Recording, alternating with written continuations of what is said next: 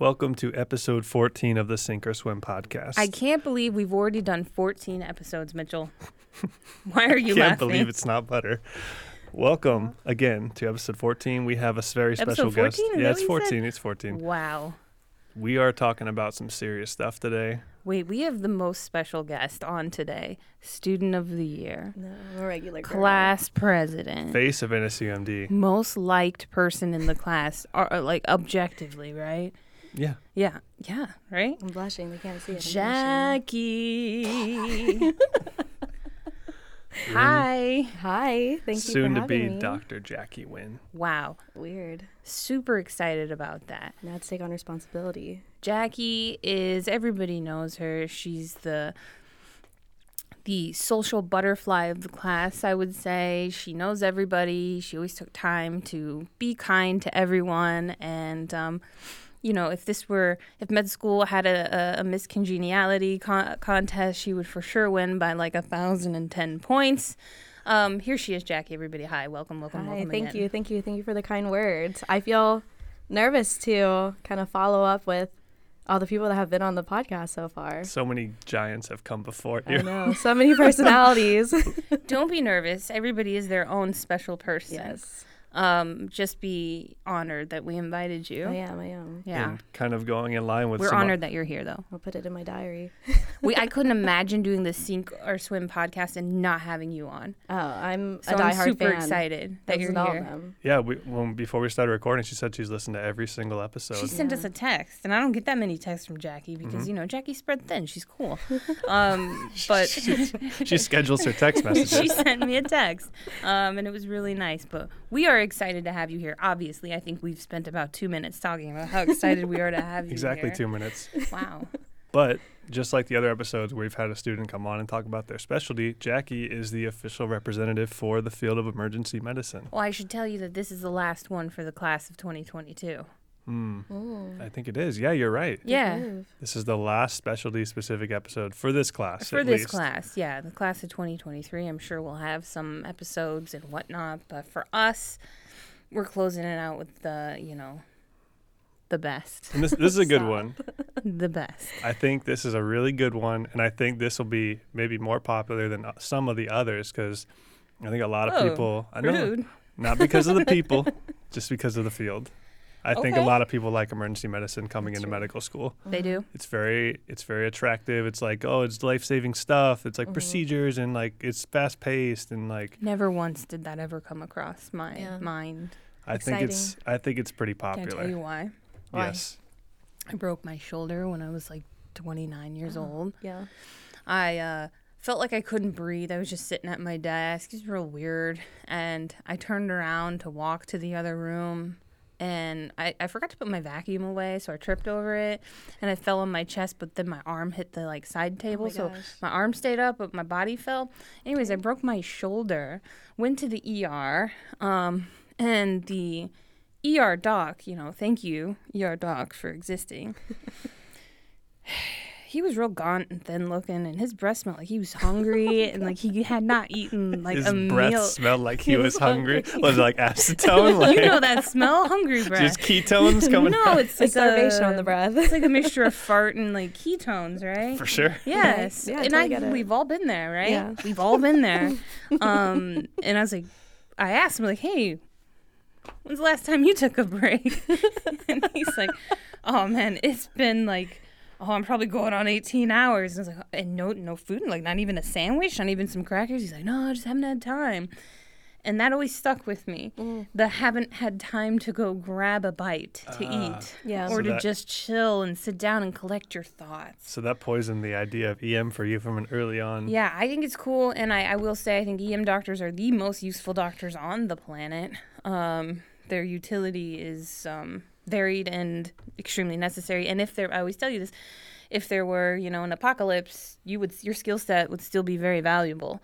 Um, so, but yeah, not for me. Which is what I use when choosing my career. Is which one? Hey, not when you're choosing c- your career, but when you're choosing, like, if we collectively came together as a society of human beings and said, these are our most revered and beloved doctors, it would be emergency medicine doctors, right? yeah, probably. You couldn't, I mean, they're just, they're so useful.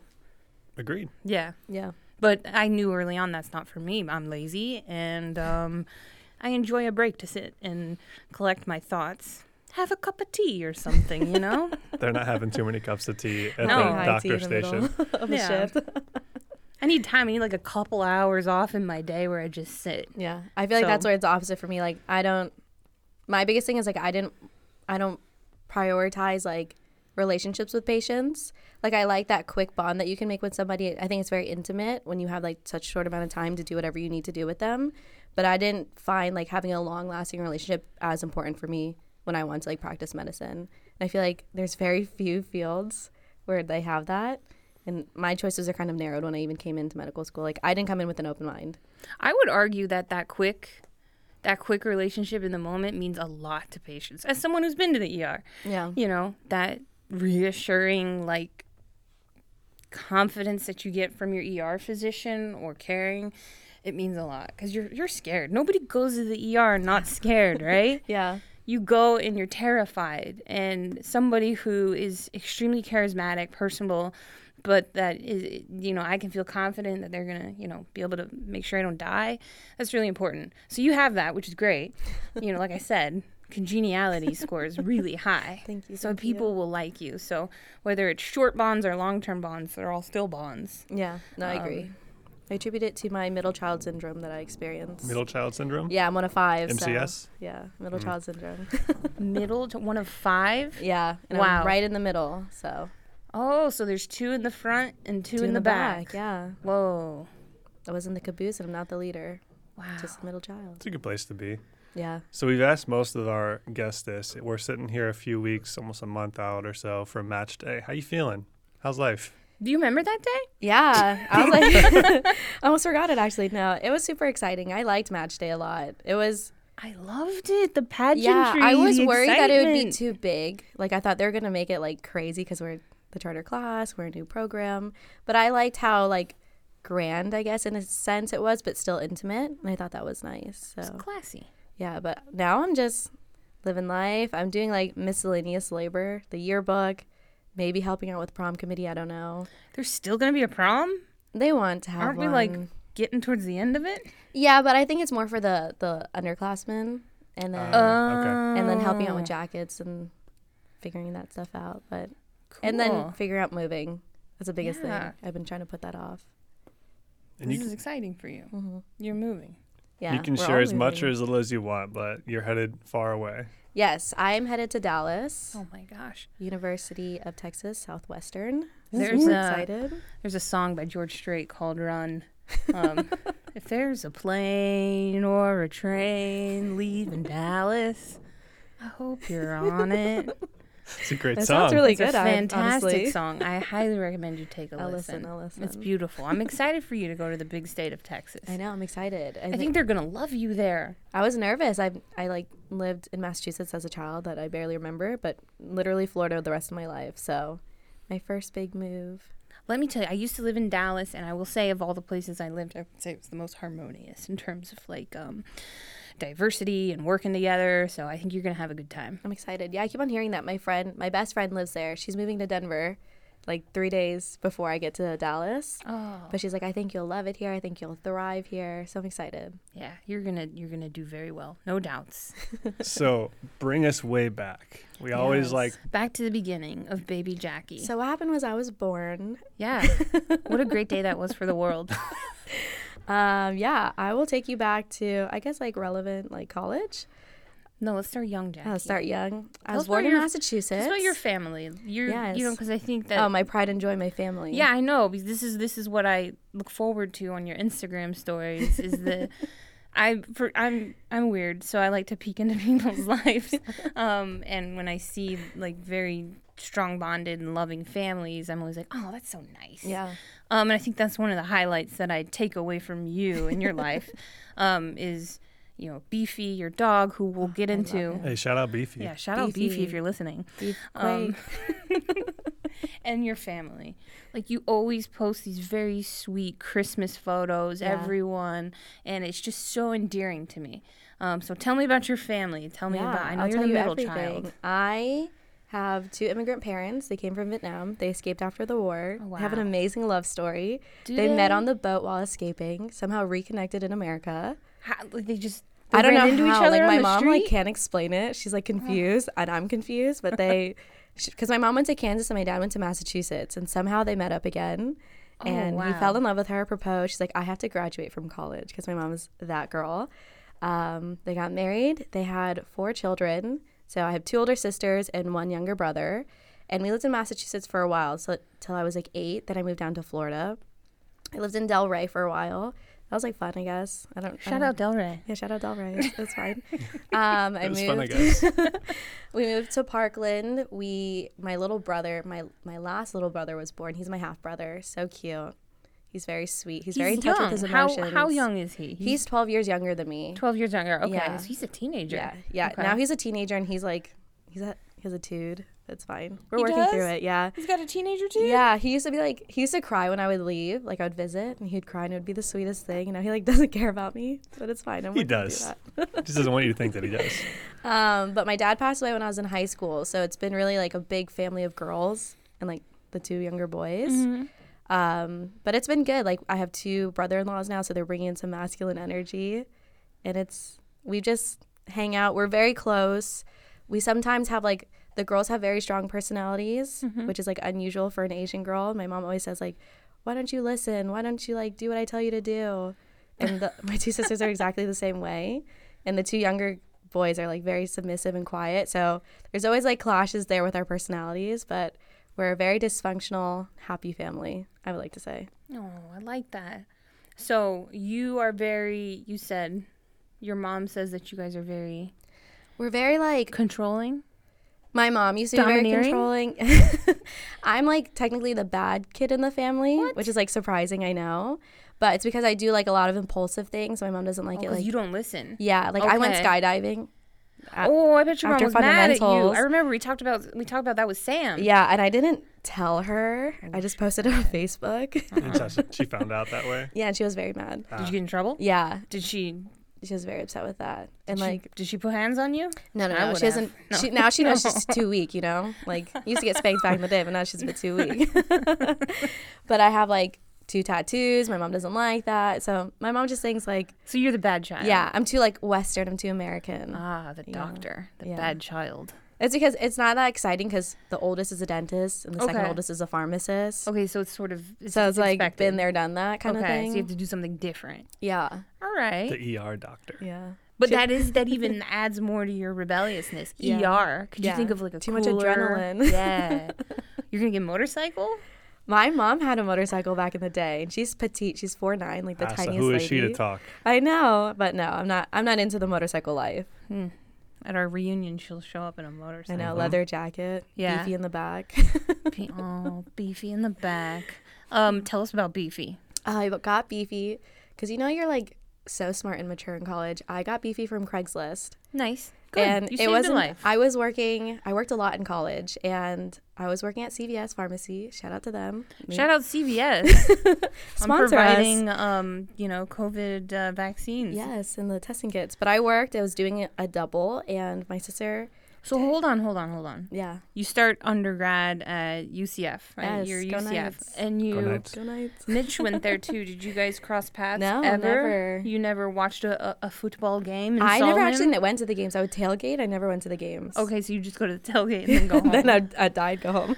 so you worked through college. yeah, I had most of the time two jobs at a time. One time I had three, and that was like a lot for me. So I Why did you work so much? Because you wanted to work or because you had to work? I I didn't have to work, but I wanted to. Like I wanted to support myself and see like Mm-hmm. how much I could do. And like I do have a problem. I am a workaholic. I Okay. about myself. But I'm glad you picked EM then because I think they have some pretty good hours. Yeah, So it's good for you. You'll have Yeah, more personal time. cut back on working too much. But yeah, I worked. I started off at CVS. They paid me fine. It's like whatever. Could have got more. But I worked at CVS, for a while. I didn't really know what I wanted to do. My sister, Delina, she's only a year older than me. She was going to school. She wanted to become a pharmacist. And like I thought I wanted to emulate my older sisters. I knew I didn't want to do dentist dentistry. I thought it was boring. Mm-hmm. Um, but I worked at CVS. It was a fun job. I liked counting the pills. I liked talking to the patients. Oh, I bet you did. They stopped letting me do checkout because I would I would chat too much, just stuck in the back, had to count all the pills. But it was fine. I liked it, and then I got an opportunity to like kind of work as an office manager at a psychiatry office. I was like, sure, why not? I'll try it. My oh, I mo- bet you were so good at that. my motto is always like, just try it. Like, what's the worst thing that can happen? Um, and it was fun. I enjoyed it. It was a bunch of college girls running this man's like psychiatry practice, and it made no sense. But it was dysfunctional, and I enjoyed it. And I was like, well, maybe I want to do medicine. Um, so I got a job as a scribe at Health Central, which Mitchell knows about. What's that? Is that It's, like a uh, hospital? It's a in- community hospital out in Ocoee. Yeah, it's like Okay. a subsidiary or a smaller hospital Yeah. of Orlando Health. Okay. They had the nickname of Death Central, unfortunately. Yeah, I wasn't gonna say that, but they did in the EMS community. I think I will tell Yeah. you this: every local hospital has some sort of that rep. They everybody puts it's so that in easy their to name. put a name on it. And to be honest, most people die in a hospital. So, Yeah. you So there's nothing you can sorry do to get about it. morbid, but that's that's how it. Not most people who go to a hospital die, but most people when they die. I think I read a statistic somewhere it's like 70, 60 wow. to seventy percent of people will die in a hospital. Um, higher than I thought. in. America. in America. Yeah. Not that our hospitals are bad. That sounds like a bad statistic. It's just yeah, you just go there when you're sick. you go when you're sick. You go, yeah. we bring dying people to the hospital. Correct. Or as you're you're nearing the end, you know, you you'll be in a hospital Yeah. for care. So, um, we all have got those fun nicknames Yeah. for local hospitals. But I was a scribe there for two years. I worked at in CVS emergency medicine. emergency medicine, and I hated it honestly when I first started. I was like, "This is terrible. Why would anybody want to do this?" People come in for things that are like so stupid. I remember this lady came in for chapstick, and we thought she needs to be Baker acted. We're like, "Are you okay?" She she just wanted chapstick. they have really good chapstick in the hospital. Yeah, I realized. like the, the like, mouth I get it. drying, the anti-dry mouth stuff. It's like Yeah. generic Oh. Aquaphor. It's really good stuff. yeah, It is really good stuff. good emollient. But I think it took me a while. It took me like in up to a year to realize like the beauty of the emergency department. And I think it was just like me being young and kind of not understanding where people are coming from because I was like, what, 20, 21? And I was like, you know, it's not an emergency for me, but it's an emergency for these people and they feel like they really need help and some of them don't have access to care. And I think once I kind of realized that, I like came around to the idea, I was like, no, I actually really like this. Like, I like that not everything is necessarily an emergency or like what we would consider like a medical emergency. Mm-hmm. But for these people, it is. And for them, it's like such a big impact on their life. And the ability to help everybody despite like insurance ability was nice to me. I mm-hmm. thought it was, and so I was like, I want to do this. I've worked with doctors that like have two different reactions to that, like people coming in for stupid things like medication refills or something. You can get frustrated by it because, like, sure, it's it's a misuse of resources, whatever. Or you can just like let it run off your shoulder, deal with it quickly, and move on Yeah. because it's always going to be there. So like, don't waste your energy. Yeah. What's the point of getting mad? So I applied to medical school. Oh, and in between like those jobs, I also was a teaching assistant for three classes. Well, yeah, this is my other question. so, in between doing all those jobs, which were you doing full time, part time, a mix of both? Yeah, I was doing full full time school, and then I also was a teaching assistant. Okay. So I did. and then doing those extra jobs as well, like Yeah. scribing and the for what, like part time? I was doing like thirty hours a week. Okay. when about- did you sleep? I was really bad. I did night shifts, and then I would go to class. Like I had two classes in the morning, then I'd go home and like sleep. Okay. But I was like, I can't imagine doing that now. And you did well in class, I'm assuming, because Yeah. like here you are.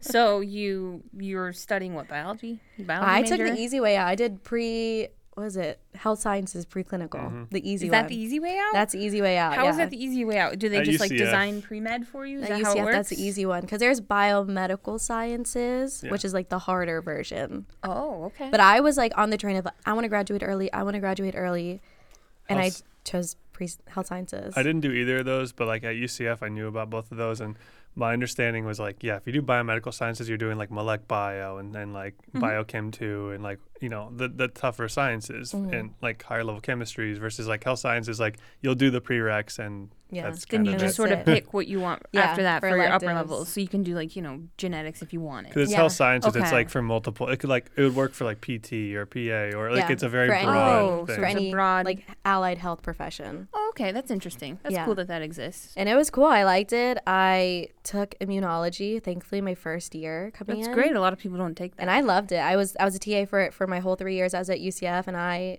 thought it was so fun. I thought it was so cool, and then I eventually became a teaching assistant for quantitative biological methods, which sounds like very fancy, but it's just like Western blots and ELISA. Didn't they call it like quant at UCF? Yeah, they did. I never took it. QBM, quant. QBM. um, yeah, I always heard about that through the other. People. It was fun. kids. I had to. I hated grading the lab reports though, and then I was a teaching assistant for medical biochemistry, which is different from the regular biochemistry. Is it is it It's just more focused on, relevant like- to the human body? Yeah, Okay. exactly. Okay. And really interesting. So you learn a lot more of the reactions in Yeah. terms of like what the red blood cells do and stuff. Exactly. Okay. Yeah. That's cool. so I was like busy. that. I was busy during college, Yeah, it sounds like you didn't do much. but I did. I and I still had like a thriving. So I like when I think back to my college years, I'm like, how did I do that? Because I'd still go to parties. Like I was always at Knights Library. Shout out to Night, Night, Knights Library. What's and, like, that? It's like this. it's, it's like, this gross bar by school. Okay. And like they'd be like, "Oh, I'm going to like the library. I'm going to lib," and you're you'd always have to like, "Is it the actual library or are they going to?"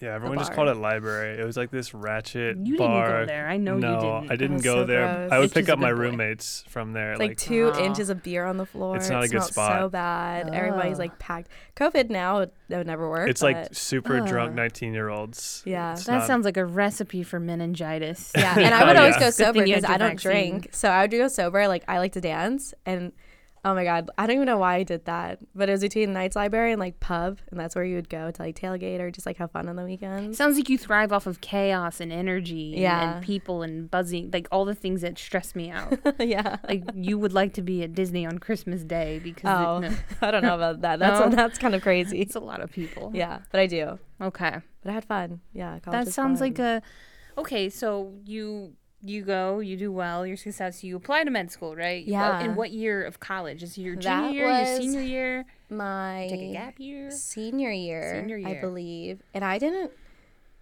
like I didn't really do a lot of research. I didn't have much guidance when I was applying. I kind of just said like I like medicine. I'm going to apply. I'm going to see what happens. So I kind of did like some very basic research on the internet. Consulted Reddit, of course, and said like, what do I need to do to get into medical school? I took the MCAT. I didn't do well in the MCAT, honestly. I got a 506. I studied for like three weeks. I took the MCAT. hey that's pretty good And I was like, you know what? This is like how it's going to be. And I just applied. I was like, I think the rest of my application is good enough. And then after I already submitted, I was talking to one of the doctors I worked with, and he had been on the admissions committee for UCF, um, their med school. And he was like, oh, that's a terrible score. You should retake it. And I was just like, mm, not happening. I already submitted my application. I'm not going to spend another $300. I'll see what happens this year. And I only applied MD because I was like, I can't afford to apply to like DOs too. So I was like, I'm going to apply to just MD, submit my applications, and we'll see what happens. did you only apply to florida schools No, I applied kind of, I applied mainly to Florida schools, but I applied everywhere. okay I think I did 25 schools. oh wow okay good that's a good chunk that's a good amount Yeah. Um and then how was your g i imagine your gpa was excellent. My GPA you was seem pretty like good. someone who has an yeah, excellent It's like a GPA. three, nine. because you work hard. yeah. The MCAT can be very, you know. yeah. And I It's a- took the MCAT before I took biochem. So they were asking about like chromatography. I was like, who? And I don't know if you grew me? like I don't know if you if you grow up in a multilingual house, Yeah. um, inherently there's a there's a strong linear trend that your that your uh, your car score is low. Oh, yeah. My car score That's- was low. Yeah, that's that's My how car it score was is. low. Yeah. There's no there's no around that. Um, and I think cars is a terrible section, anyways. yeah, it's confusing and makes no sense. You have to answer questions about 1800s house paint or like no broomsticks sense. from you know the year 200. it's so stupid. You know, I didn't Fix it. remember all that, but now when you say it, I'm It's like, yeah, you're right. It's flying back. You Yeah. read a whole like a whole essay about broomsticks from the year 200 BC, and then you have to predict what the author would likely agree with. Which one of these sentences would the li- would the author likely say next? I don't know. I feel like this is now one of Sam's core memories. Like Oh, the is. car We've section. talked about this before. I'll tell you all. I fell asleep during the car section. They had to come and wake me up. One oh, lady asked me if I had diabetes. I said no. What? Okay, wait, how is that related? She's like, you've been like slumped over. you wake up, they're I putting didn't like sleep the night before. okay, okay. She told me to cancel the test, so I did. Yeah, it took it two weeks later. wake up. You have diabetes. you wake up in Prometric, you got glucose paste in your mouth. No, You're like, she what has- the? she has a starvation breath. She's like, "Do you have diabetes?" You smell like starvation. So MCAT, you Um, yeah, take I applied. MCAT. You I didn't get many interviews. I got, I think, FSU in here, Okay. and Hey, that's all you needed. That's all I need. You just need one acceptance, right? So yes. I ended up getting accepted into FSU and I got accepted here. Mm-hmm. And I was talking to the doctors because I told you I didn't I didn't really know what was going on. I kind of just applied. My sisters had don't understand like the process because they were in their collective fields. And he, I was like, I kind of want to go to Nova. Like I like their feel. Mm-hmm. He goes, No, you should definitely go to FSU. They're way more established. It'll be way easier for you. Like going to a new school is terrible. And I hate when people tell me to do. So I was like, mm, I'm going to do exactly the opposite of what you tell me to do. So I ended up choosing Nova, and I don't regret it. Like I've had a great experience. I, I would argue that coming here is actually easier yeah, because there's less people and more emphasis on your success mm-hmm. versus the established places. You know, your success is on you. Yeah, And I don't think you're anybody that needed help. um, but I think in that regard, coming here isn't the worst. yeah. You know, And I feel like there's more opportunity at a new school. Like it's a good and a bad thing, um, and it's what you make of it. And I feel like I've been blessed with like great classmates. I've been blessed by like great faculty, although like most of them are gone now. Sad. Um, but we still have a, gr- um, a bunch of great people here, and I don't know. I, I've enjoyed the four years. So Do you remember where you were when you got that acceptance to yes, NSUMD? I was working as a scribe at the time. I was working in fast track, so nonstop patients for like I hate the track. smallest things, you know, in and out. And I had to work with the the physician and the APP, as they call them now. Um, and I was like busy that day. We had a code purple, so we were saturated. And I was just like playing on my phone. what's I a had, code purple? Just have to uh, the code purple in our hospital is like when we are at capacity and like we aren't accepting any more Oh, patients. Okay, okay, okay. So I was I was just like kind of playing on my phone. I'd caught up on my charts and I get an email and I like I'm one of those people that like I check my email religiously. My inbox is always like zero notifications. I delete things. I just have to do that. And I was like, "Oh, I got an email from Nova." And it and I read I was like, "Congratulations, like you've been accepted." And I was like, "Oh, that's weird. Must be spam."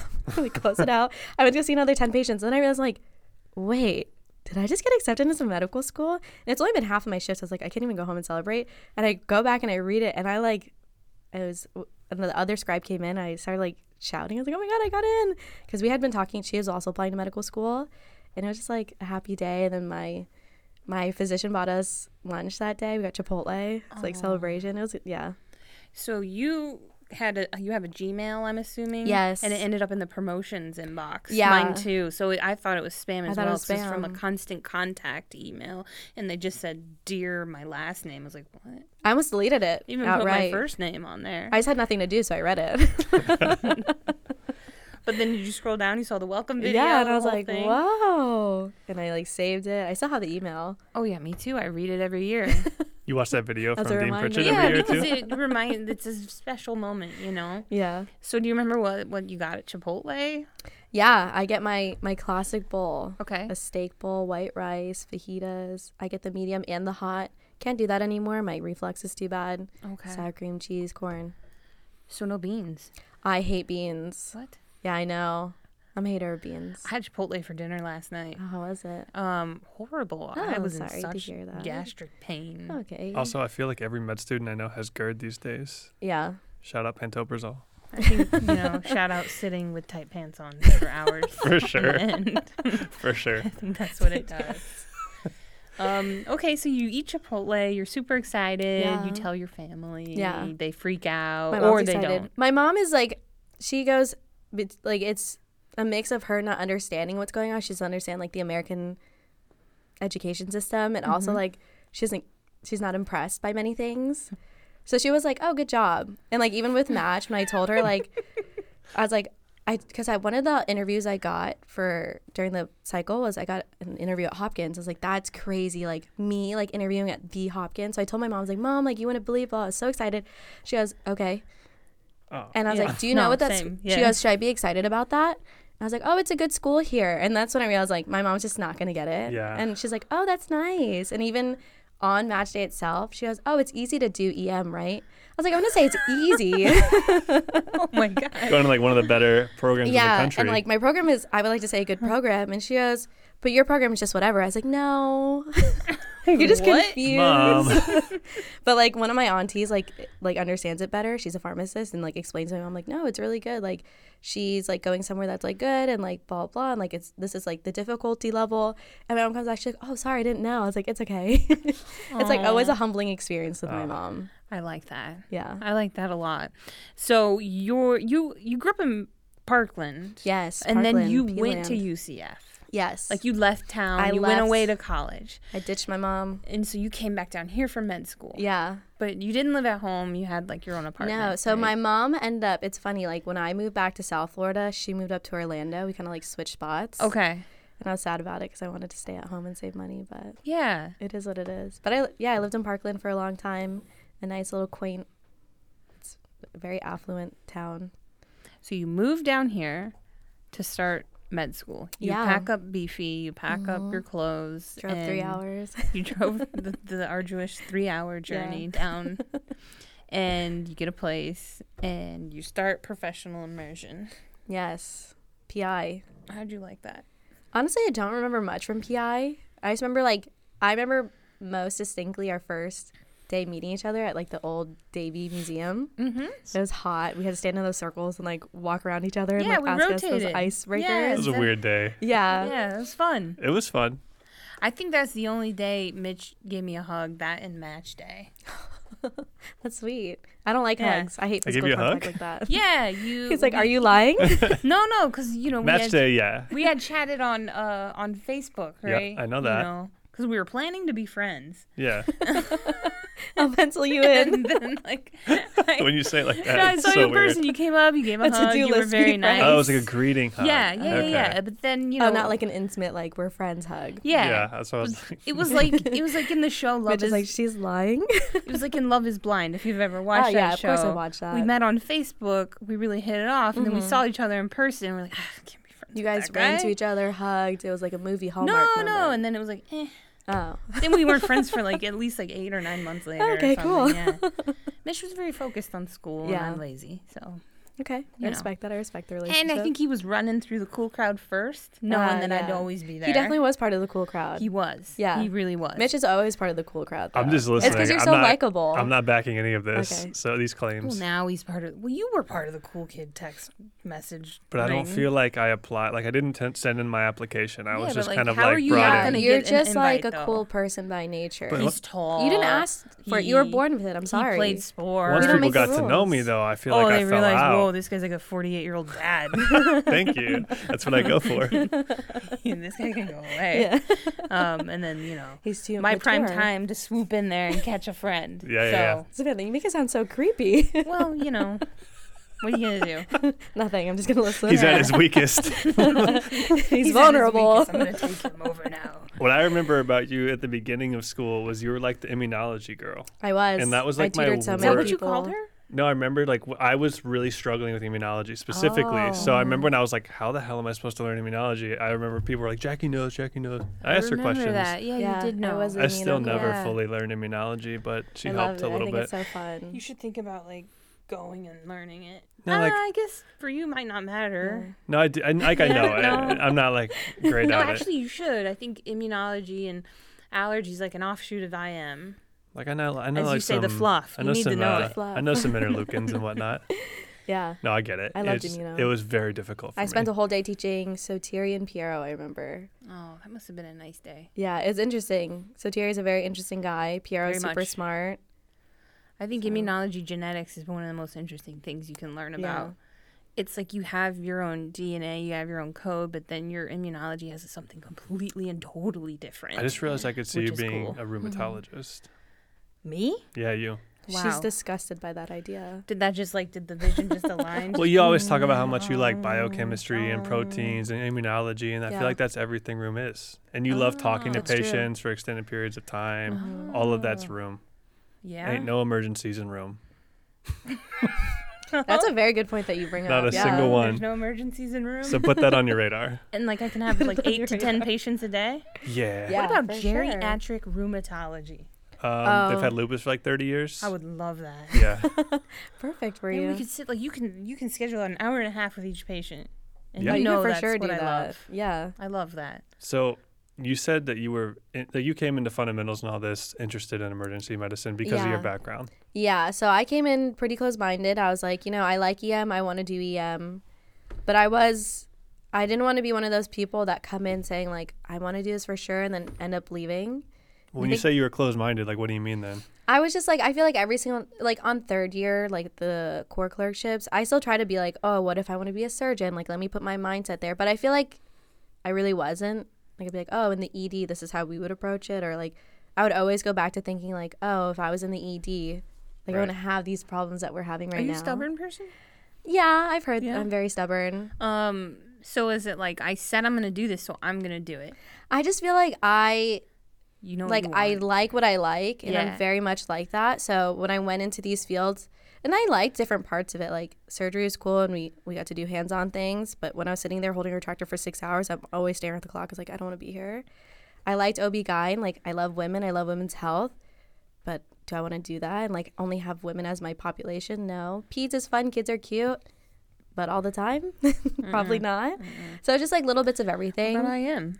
I I actually thought about IM because I worked with one of the attendings at Kendall and he was just so smart. It was like inspiring how smart he was. Like the information just rolled off of him so naturally. Like he knew all the guidelines to the T. Like I was very impressed. And we worked together for two weeks.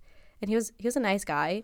Sometimes I didn't know what was going on because they were speaking in Spanish and my Spanish is you know subpar.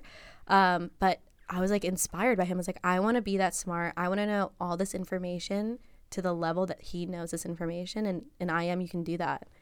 Um, but then I just was- I just couldn't do the rounds. I can't sit there and I didn't want to handle all their problems. I didn't want to handle like they're going through like acute CHF, but then they also have all these other things that I have to deal with on the side. I think that's the separation point. Is yeah, you're going to handle acuity and IM from time to time, but uh, in EM, you're not ever going to handle chronic medical problems. Yeah. Ever. Yeah. And Like- that was like the beauty. You can be like, oh, okay, they have chronic medical problems, but I don't have to do anything about Yeah. it. That's for either upstairs or their doctor outside. Yeah. Yeah. Hmm. So I think you made a good choice. thank you. I think you picked something that aligns perfectly.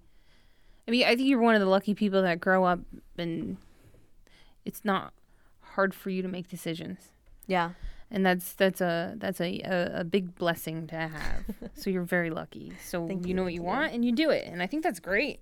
Yeah. I'm jealous. I used to not be like this. Like I going into college was very shy. Like I would have a hard time ordering at restaurants. Like I didn't like going to Chipotle. I didn't like talking to the because you had to look the person yeah in the eye and tell them? I want white rice. Yeah, I was like just very uncomfortable, and I my self esteem wasn't very high. And then I think I just like had a point where I was like, I'm so sick of like being shy and like being uncomfortable. Like I'm just gonna start putting myself in positions that make me uncomfortable until I get used to it. Like the very first lesson I taught in amino was garbage, and so sorry to those 40 students that were there because that was a terrible lesson. Um, and then like I just like realized I'm like, you know what? They don't know anything and they don't know that I don't know anything. I'm just going to teach them like I know everything. And eventually like once I got into that mindset, I'm like if I just like act confident, eventually I'll learn the information whether I have it or not. And it's about like delivering the information the way that like the students need to learn it. And I feel like being a teaching assistant was a blessing in my life because I got to talk to people my age, people older than me, people younger than me, and like learn like communication skills, but also like leadership because I had like volunteer teaching assistants under me.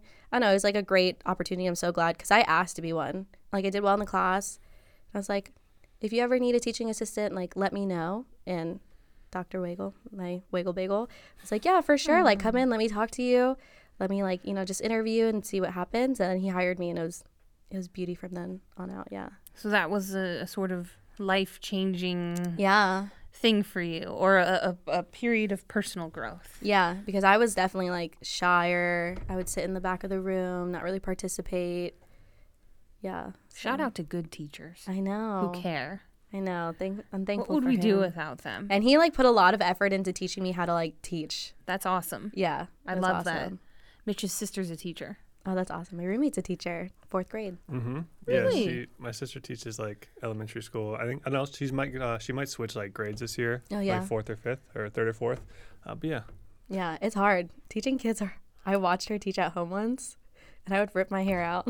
it's also like I just learned this from hearing all the stories from her. It's not just teaching them and getting them to understand the material. It's all the personal stuff that goes along with like yeah, them being kids with families that have their own problems, and it Mhm. translates into the classroom behavior. And it- exactly. there's a lot more to it than just like teaching them math. Yeah, and then dealing with like the school board and like Yep. the other extra things that the school puts on them. Yeah, for sure, it's a hard job. I had a teacher in high school, and believe it or not, my first, my freshman year of high school was a terrible, terrible student. Oh, Believe it or not. or not.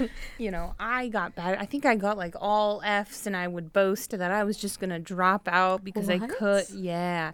Because in Nevada, you can drop out at 16. You can make that choice yourself. I was Oh, like, I'm going to do that. My parents did that. We're fine. We eat dinner every night. I didn't Mm-hmm. know. Um, and I had one teacher, my English teacher, and I, I you know, I'm, I'm a bit older than most people, but, you know, everybody was turning in their essays um, printed out, typed up papers because they had computers and printers at home. yeah. I had a computer, but not a printer. Okay. Um, but um, I would handwrite my essays, all of them. And I remember she would sit with me and she would tell me, you know, oh, your your thoughts come out faster than your mouth can keep up, so you kind of miss things. And she sat with me, she helped me with my essays, told me I was good at writing, and she looked at me and she said, you know, you could go to college. You don't have to. You could, you know, we call it breaking the cycle. If you've ever heard of that, you don't mm-hmm. have to continue to do what you think your family. You don't have to keep doing that, right? Yeah. And then that just was a light bulb in my head, and I thought, oh, maybe she's right. And then from then on, I think I got all A's in high school. Wow. I got all A's. I graduated. I got a, a scholarship to go to That's college. amazing. Um, and it was just because she said those things, right? Yeah. right? So, ugh, teachers are very important. You Yeah. should uh, you should send her an email. Yeah, I feel like it's just like it takes one I did. person. She didn't respond. Oh. I don't think she read it. I mean, I sent her. I found her on Facebook. Oh. Sent a little Facebook message. Um, but I don't think you see the messages if you're not friends with Yeah. a person. It's it like goes under into like a yeah, like Yeah. a separate hidden tab. folder. It's a hidden tab. Yes, Okay. Sometimes when I like post things on Facebook to sell, people will message you there, and like you won't know. Oh, Yeah, you you won't know. it. it. It won't notify you. Well, I know she's not teaching anymore because she's like 75, but. I know she's That's living a amazing, good though. life. Add her as a friend, then she'll know. I might have done that. Still haven't heard anything. You might have. She might be like, "Oh, is this weird person?" Who's this crazy person? but shout out, teachers, very, very important for people. Mhm. It can just be one little thing that you Yeah. say or do. and I feel like that's what like made me like teaching so much, and I want to do it in the future, hopefully.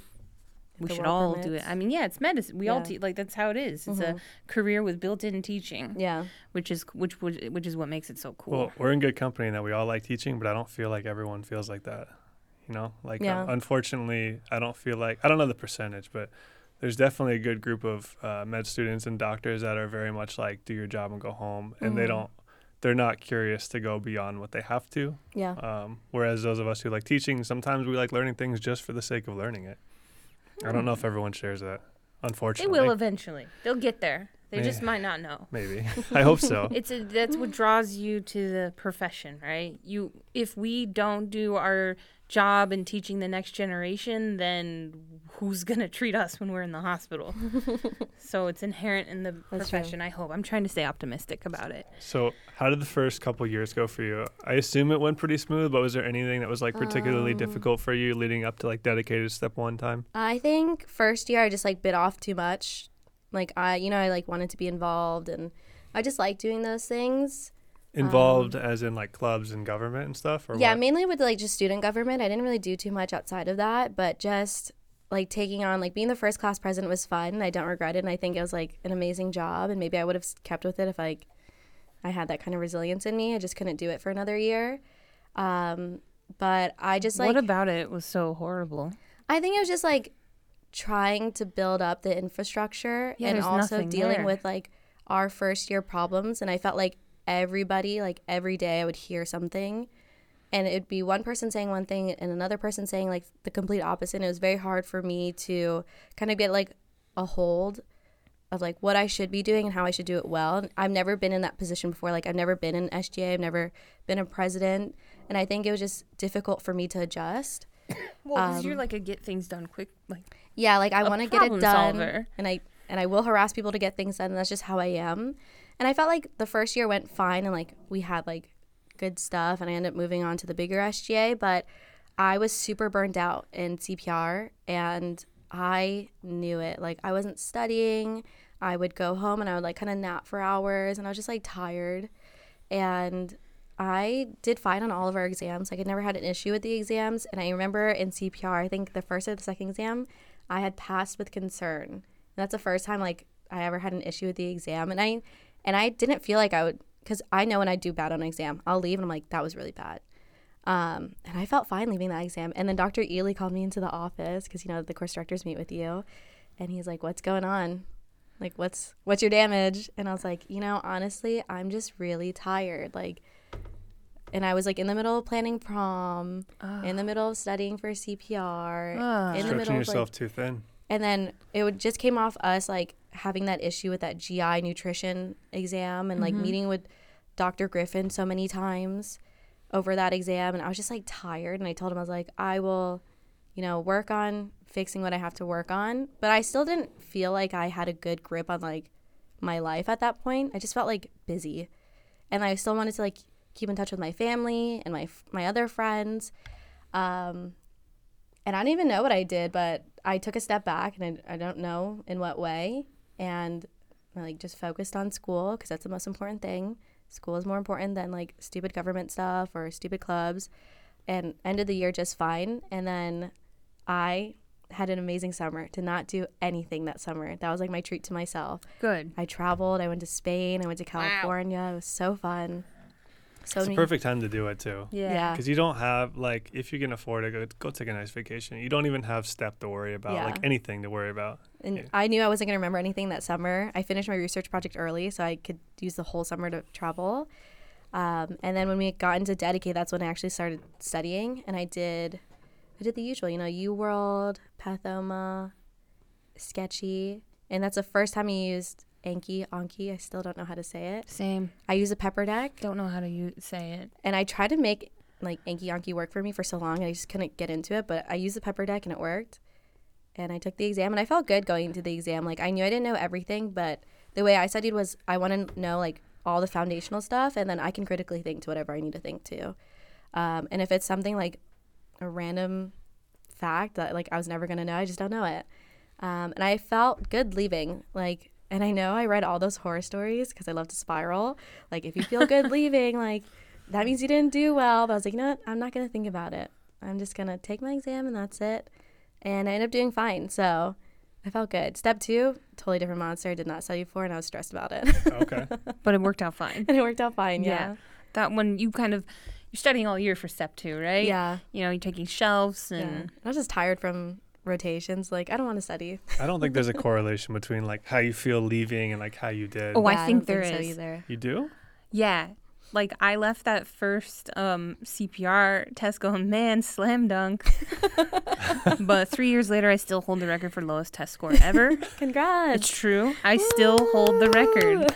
I was just told um, that that is still the case. I'm still the Give it up. For I love that Yeah, they're thank holding those stats yeah yeah 48. Nice. Thank you. Thank you. Thank you. Thank out of you. 100. Just It's for hard, clarification. everybody. No, it's hard Thank being you. a trendsetter. Yeah. Yeah, but I'm really proud of that.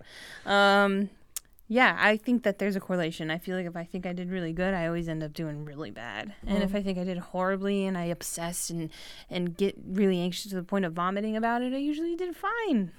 I'm the opposite though. Like I got a pretty good gauge. I Yeah? usually leave just feeling very neutral. I'm like, oh yeah, I think I did all right, and I did all right. Yeah. Okay. Or and then like the few times I didn't do great during M1 M2 year, I like kind of knew. I was like, dang, that was really hard. I know I missed some, and I was like, ah, crap. It's always been the opposite for me. That's Yeah. what I mean. I don't feel like there's a good correlation. Yeah. Yeah, it's person dependent for Yeah. sure. Dang. Yeah, because I- I, I- know people that like left step one crying and they did completely Dude, I know. There's people in our class that would leave like every test like, oh my god, it was so hard. and they did so well, like classic I can think of one right now and it makes me want to beat them up. Yeah. We're thinking of the same person. Yeah. Shout out Harmon. Yeah. Literally who I'm thinking. Shout out Harmon, his wedding soon. Congrats. Um, but yeah, so step one was it was fine for me. And then we did clerkships or a few months later after it got delayed. And just as Sam is a trendsetter, I too am, being the first to get COVID on rotations. Wow, Remember that, congratulations. yeah. Thank you, thank you. It's not one I was thinking. But I I'm the first to gonna get. COVID. Yeah, that's so why I said on rotations. I could not take that away from you. Thank you. Please don't. Yeah, And you I remember that multiple Facebook trends that you're setting. Thank you. You're welcome. That's why she came here. She wants to be A you know, trailblazer. A A trailblazer. tr- I'm living up to the trailblazer. we, we were Sam and Dave's neighbors when they got COVID, Oh, and we nice. would like drop things outside their Oh, door that's and run they away. were nice. It was Like, a time where my I thought we were gonna die. So Yeah. you know, They were kind of sick. yeah. we- you were like pretty sick. Dave's respiratory rate was like high. It was in the 40s. Like I was Oh. watching him sleep and stuff, and he wasn't eating. Sad. Oh. Yeah. Well, I'm glad that you're better now. Yeah. Me too. Me too. Yeah. That was back when like it wasn't like the like the new variants. No, we were where- case No. 30 and 31 in Yeah, Broward County. It so was like when- that OG COVID. Dang. Yeah, I, we were like, I'm not going to the doctor because I'm not going to go to the hospital. They're going to put us in a tent in the parking lot. And we like, no, because that's what they were doing. So we just Your aliens. we just figured quarantine. we are gonna stay.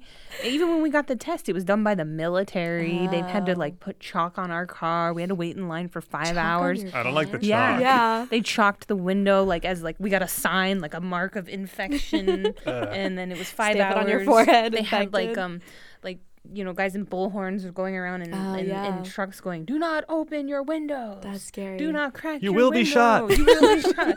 No, was, You are infectious. It was pretty bad. Um, Dang. so I thought for sure yeah, we'd did not have up that in tents. experience. COVID was like rampant when I was. When yeah, I was now it's just like COVID. Yeah. Eh. But they had no idea what was going on, and I know that was like a huge issue. And then I had to redo my uh, my peds rotation with the third years. We had to do the same thing. I had to redo my uh well I had to Primary care, I had to right? put off my primary care Mm. until May. Yeah, I think it was you, each other me, and, and Louise. Louise, Yeah, I yeah. had to do it. so you went through all of third year, kind of knowing that emergency medicine was Yeah. probably what you're gonna end up doing, even though sure. you had an open, closed mind the whole time. I was open to OB-GYN for a while, actually. I can see that. I liked OB-GYN. I I love women. I'm a I'm a definitely women's emergencies woman. in OBGYN too. Yeah, but my preceptor kind of talked me out of it. Um, Your OB preceptor? or- Yeah. Okay.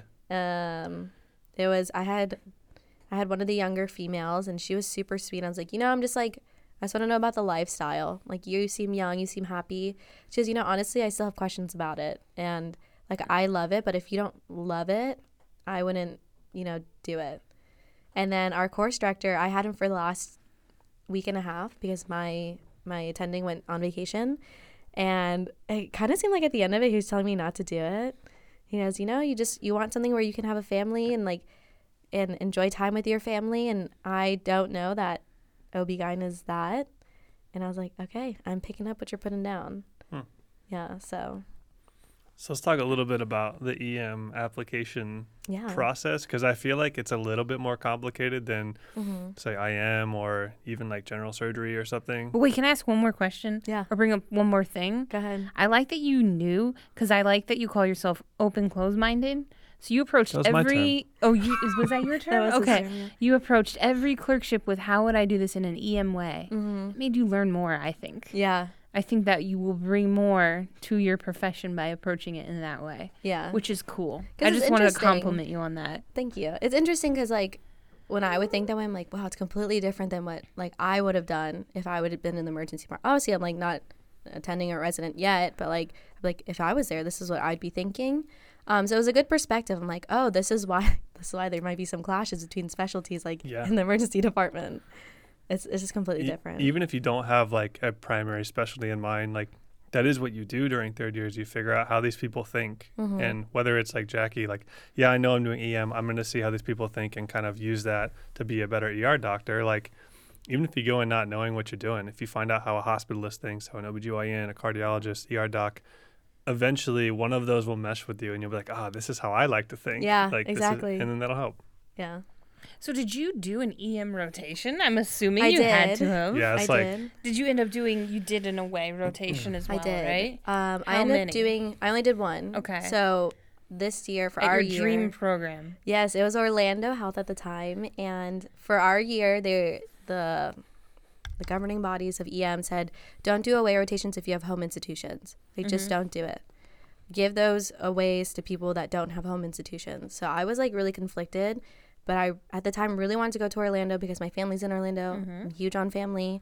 So I did a rotation at our home site here at Aventura, and then I you know, I kind of just applied to the Orlando one. I was like, if I get it, then it's fate. If I don't, then like I don't, you know, like it doesn't hurt to apply. And it made me feel better that like I made the effort. And I know somebody there. He's like the clerkship director there. So I knew if I told him, I would I would get the rotation. But I was like, you know what? I'm gonna leave it up to fate. Oh, that's such a Um, Jackie thing to do. But he ended up seeing it. He called me, like yelled at me. He goes, "You submitted this too late. You know we get thousands of applications." Da da da. da. He like berated me. It was like nine o'clock at night. I was like, "Cool. I'm about to go to bed. I don't need this energy in my life right now." Um, and he goes, "No, we're gonna make this work. You, I want you to see what this facility is like. I want you to be like, I want you to be a resident here." Um, so I ended up, I was like, you know what? Like, I feel bad doing this. So I like contacted a bunch of people. I was like, what do you think about this? Like, if you want to go there, like, it can't hurt, and no one, no one cares that much.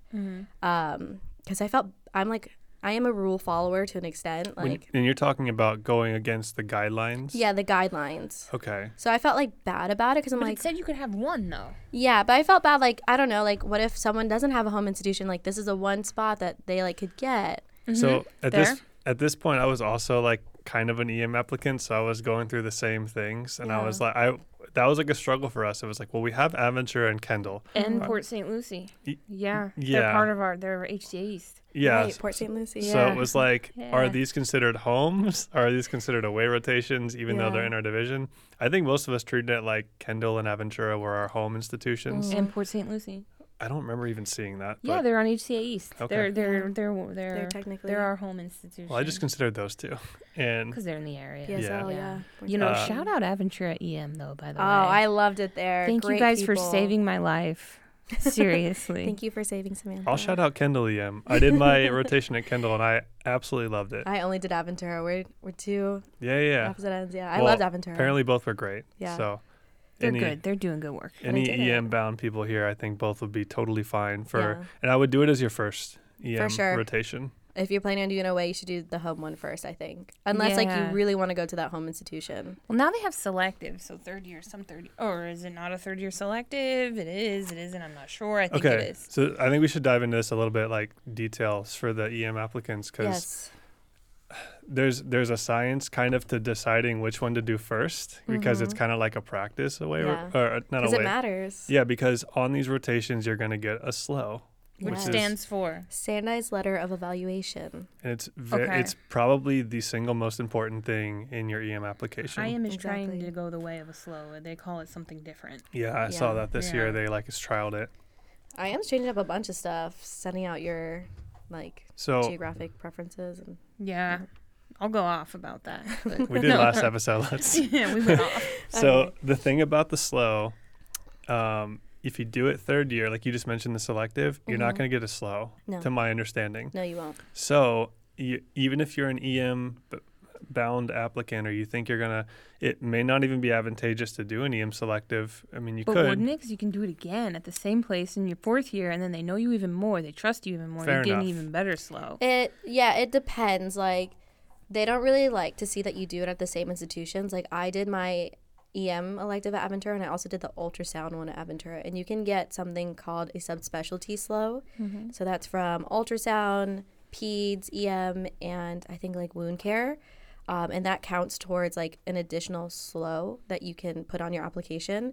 And uh, during my interviews, they're like, "Oh, so you only did it at Aventura?" And I was like, "Oh no, I actually got another because my second letter, my second SLOE came late. It's like, oh, I got another one from Orlando Health too. I sent it because they don't look at it after like the first day they download.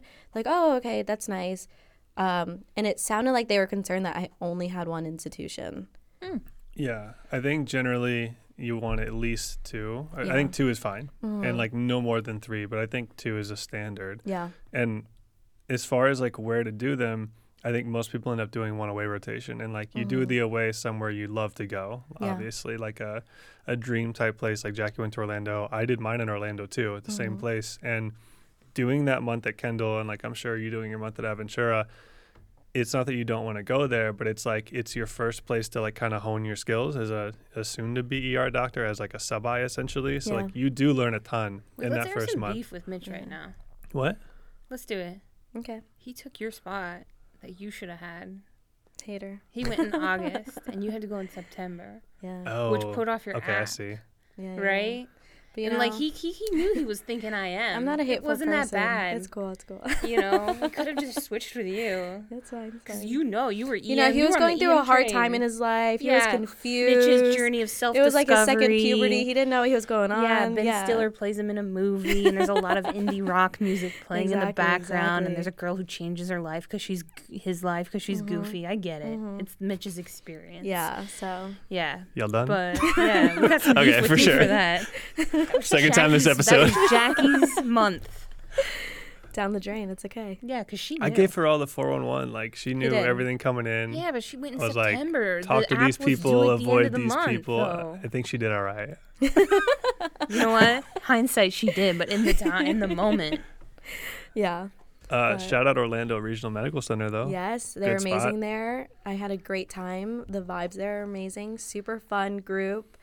I loved it. Um, and I, I think if you are applying to to do like in a way, you should do something different from your home institution. Like Aventura is a level two trauma center.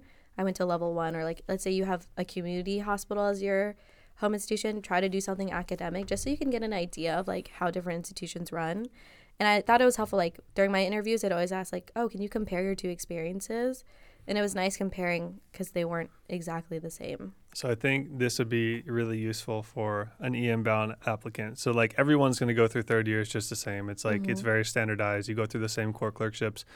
Uh, somebody's entering fourth year and they want to do EM. Like what should they expect? Like how should they prepare? Like what Yeah. what makes a good EM uh, applicant, Applicant. on on a rotation specifically? And I feel like both of us did pretty good. Like our SLOEs were good. Like Yeah. we performed well. We didn't have a shelf at our school. No, A Thank lot of schools do have an EM shelf. We don't for some reason. I'm not because we complaining. don't yeah, take I'm not EM. complaining.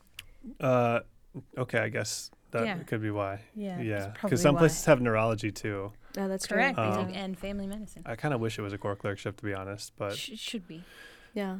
Um, so you should do your SLOEs obviously before you turn in I mean your EM electives to get the SLOEs before you turn in your app. So I think the best times are like May and June. But I couldn't do May because I had to repeat my PEDS experience.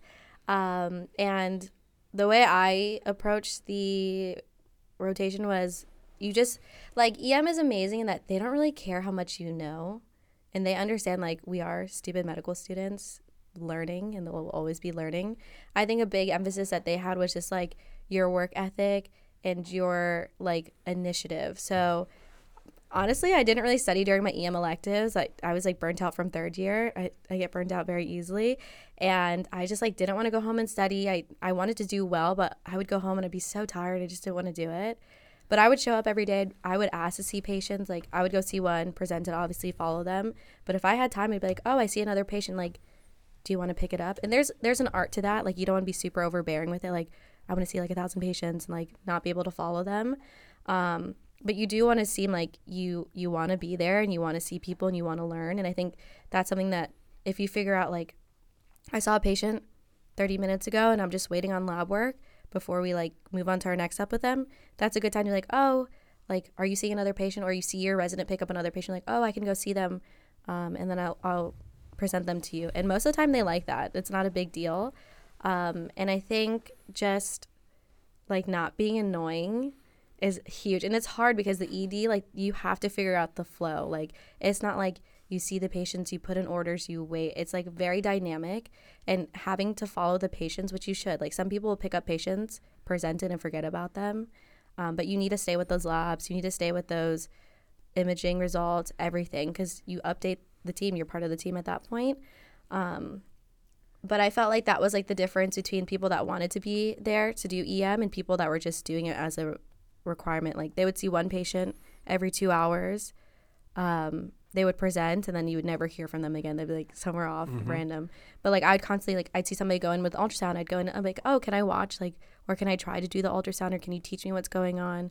Like I didn't do the ultrasound rotation at that time, but I was like, oh, can I try putting in one of the ultrasound IVs?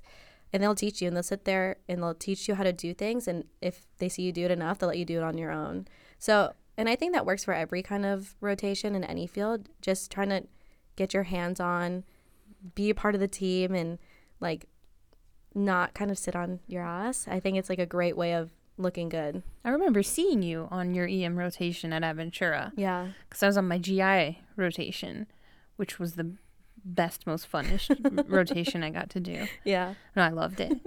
I loved it so much. Okay. Um, and I remember seeing you a lot and being very happy you, whenever yeah. I would see you down there thriving. Yeah. And I, I'd like be I like moving and sometimes honestly like it might be a slow day and I'd be there, which is like you can't say slow in the ED, you'll get like burned at the stake. But I wouldn't even have patience to do and I would just like walk around to find things and sometimes I'd even talk to nurses like, "Oh, like can I help with that?" or like can I put in the foley like just cuz I was bored I didn't want to sit there and like first of all, you never want to sit down look like you're doing nothing. That's like a terrible look. But also like there's always something to do in the ED. Um, and obviously, you want to do things that like make you comfortable. Like, don't do anything you don't want to do. Um, but getting your hands dirty is like fine. I did I did a rectal exam in the, the lobby, like in one of the side rooms in the lobby. Yeah, I was like, oh, for sure. Yeah, in but the like- lobby. those white dividers. Yeah, so they- you're fine. But they also have rooms on the side like that you can do things. And like I, I did pelvic exams, and some people don't want to do those, which is fine. But Oh, on GI you get to do so many rectal exams. You become a master. I would. No, you become you. be- It's it's actually not. You, I guess you find your limits of the things that Yeah. that doesn't bother me at all. yeah, This is uh, that was. It's fine. master rectal. I would I would add on to that too. Like I would push yourself to do things that make you uncomfortable when you have the uh, guidance of a resident or Mhm. attending. Like if they ask you to do something that you've inevitably never done before, like a central line or Yeah. like help with an intubation. Like Mhm. if you truly want to do ER, like you need to go do it. yeah, And like of course you don't know how to do it, and Mhm. of course you've never done it, and it's it's scary. Like your heart starts racing. You're like I've never yeah. stuck your a femoral sweat a artery or vein, you know, but you could go do it. And Yeah. like they're gonna help you. They're not gonna let you hurt anybody. yeah, And if you have an attending or resident offering that, that means that they've seen enough in you that they're like, hey, you want to try something cool? Yeah. And you gotta go do it. And like if you don't go do that, you're it's I don't feel like the specialty's It's for, for you. you. Yeah. And I think it's all about um what was I gonna say? It's all about kind of using every opportunity and like being realistic in what you know and you don't know. As long as you're honest, I feel like just like the vibe of the ED is it's pretty chill. Like you don't know something, okay, like I'll teach you. And I would always do that. Like I know some people that would lie and be like, Oh, I've done it before to try to do something, which is like not a good look. You shouldn't do that. That's not good for patients. And I would always go, I've never done that before. Can you go with me? And sometimes like, oh, I'll just do it myself. And like, you're like, okay. But most of the time, like, yeah, like I'll teach you in like five minutes. I'll be, I'll meet you in the room. Um, and that's what happened like at Orlando Health. There was a patient that needed central line, and I was just like, can I, can I try? And he, because I had put in um, a few ultrasound IVs that day, because at Orlando Health, it's like very procedure heavy that you get to participate. It's awesome. Um, and the patient had COVID, and he's like, "Oh, are you comfortable with that?" I was like, "Oh, it's fine. Like I've had COVID, been there, done that. Let me go." And we get in the room, and amazing resident, shout out to Brody. He goes, Oh, Brody's cool. "She's on heparin, so you only have one try." I was like, "Okay, Brody, not starting off this well. You're making me stress. Like, mm, keep that to yourself." Um, but he was amazing. Like, took me step by step through everything, but didn't like micromanage me and kind of just like let me figure it out on my own and just like fix certain things when I needed it. Um, got it in my first try, like amazing. And I was like, this is the type of learning environment that like people thrive in. And it's because I asked to do something and I was upfront with him. He's like, Have you ever done it before? I was like, No, not once in my life have I done it on a, a mannequin and that's it.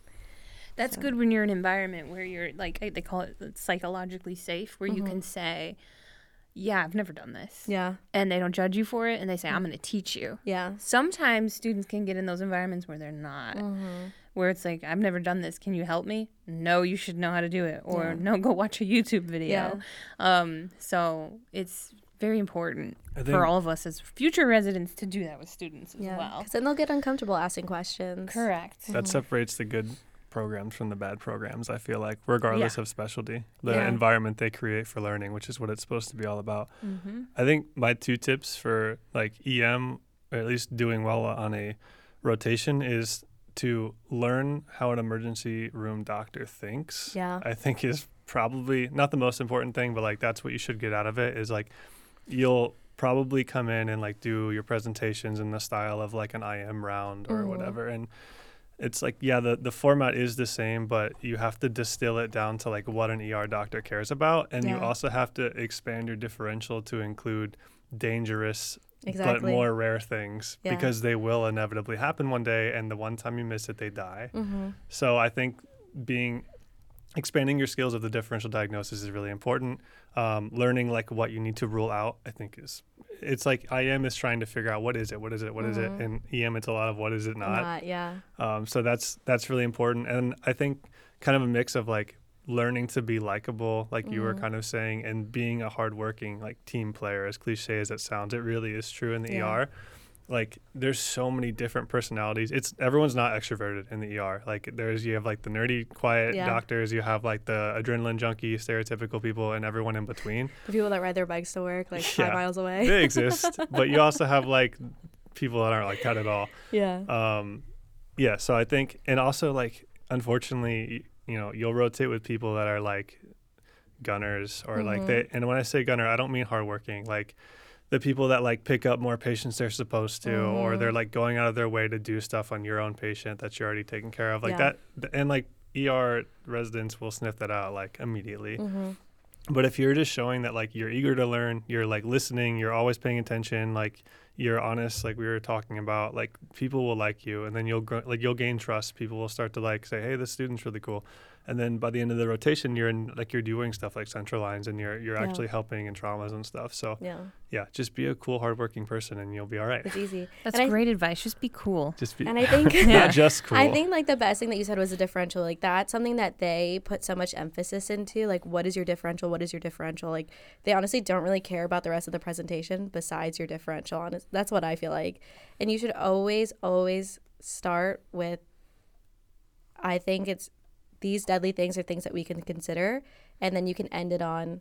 But most, if it's not like something deadly, most likely it's this. But because of these things are in a differential, this is how I want to do the workup and I think it like guides you much better. And it's it's like I remember when i did first did my presentation, it was such a flaming pile of trash. Um, and my attending was like, Jackie, what's going on? I was like, honestly, I don't know. and I like, he's like, try it again and come back to me. And I like just refocus. I'm like, okay, this is how I'm going to organize it. And I kept that ever since. And it's like worked for me. So you always start with bad things and end on like hopefully something good. Yeah, like starting with you know chest pain. Like if you're not saying it like on my differential as like MI tension pneumo, like Yeah. then they're gonna be like, well, how do you know it's not these things that can kill the patient right now? Um, I think having a baseline level of like EKG and chest X-ray interpretation can help a lot if you're Mhm. really trying to get a a good evaluation because like you will be looking at a lot of them Yeah. so if you can show, and like people, they'll- ask you questions, and you're not expected to know everything at the level of a resident, but if you have like some intern level knowledge of like EKG or chest X-ray, that's gonna help you a lot. Yeah. At least in EM, maybe not. and you should know like the basic order sets for certain like the big complaints belly pain or abdominal pain chest pain like those are the two biggest ones that come in and Yeah. obviously like any other random ones but like for chest pain it's like depending on the risk factors you're always going to get like an ekg a troponin like those kind of things that you should know and for like belly pain like you always i feel like it depends on obviously the institution too but at aventura they love getting lipases like anybody that had belly pain would get a lipase so it's just like important to know like you don't pick that up the very first day that you're there, but after a while you'll know like, okay, this is what they like to do here. I'm gonna put that in my plan. Um, so it's about like kind of adapting to like they didn't do that at Orlando Health.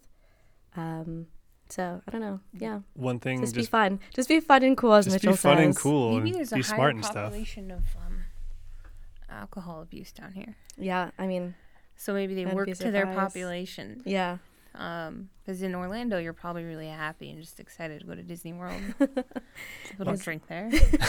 never. One thing. I want one thing I will like uh, just plug. I think is amazing, and I I think that most of your preparation for that clerkship will come just through being a good med student up Mhm. until that point, like through first, second, third year. Uh, the EM clerkship podcast is like. I Oh, don't, did you ever good. listen to that? Yeah, Yeah, it's phenomenal. Every episode's like five to ten minutes, and every episode is just a chief complaint. So it'll be like the ER approach to abdominal pain, and it'll go through all those differentials that we talked about. Like it's basically diagnosis, differential, and like uh, first steps, or like what next steps would be. Even stuff like epistaxis and stuff. Yeah. And if you listen to those, like man, you're gonna you're good. You're good. And there's a lot Yeah. of helpful apps. Like I had the EM Wiki app on my phone. Like if I want to reference something really quick, and that app is amazing. Tells you like what differentials you should be thinking, how you should work it up, uh, medications you might want to give. There's also like ultrasound apps. So if you're on an ultrasound rotation or you're using the ultrasound, it'll give you references like the gallbladder should be this size. If it's this big, then that you're thinking about this. Or um, if you're looking at like doing an echo on somebody, this is how big the chamber should be, and this is how the, the mitral valve should look. Yep. This is how you could project EF. So it, it's very helpful apps, I thought. And sometimes, like, I wouldn't have a good differential for something, and I would go to one of my apps and, like, what should I be thinking of? I'm like, oh, this is a good idea. Yeah. So, EM Wiki's perfect for reference. The residents use it all the time. All you the can just go on the computer too. It's just like Wikipedia.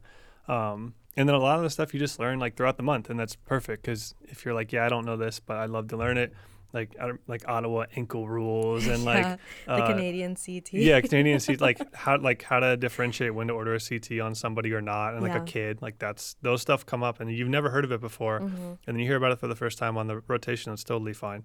Yeah. Um, but yeah, it's a fun time. It's one of the most fun rotations as a medical student. Yeah. And to Mitch's point of saying learn to be likable.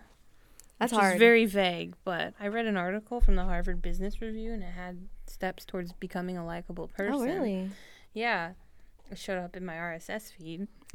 um, and one of them was listen 10 times more than you talk Yeah.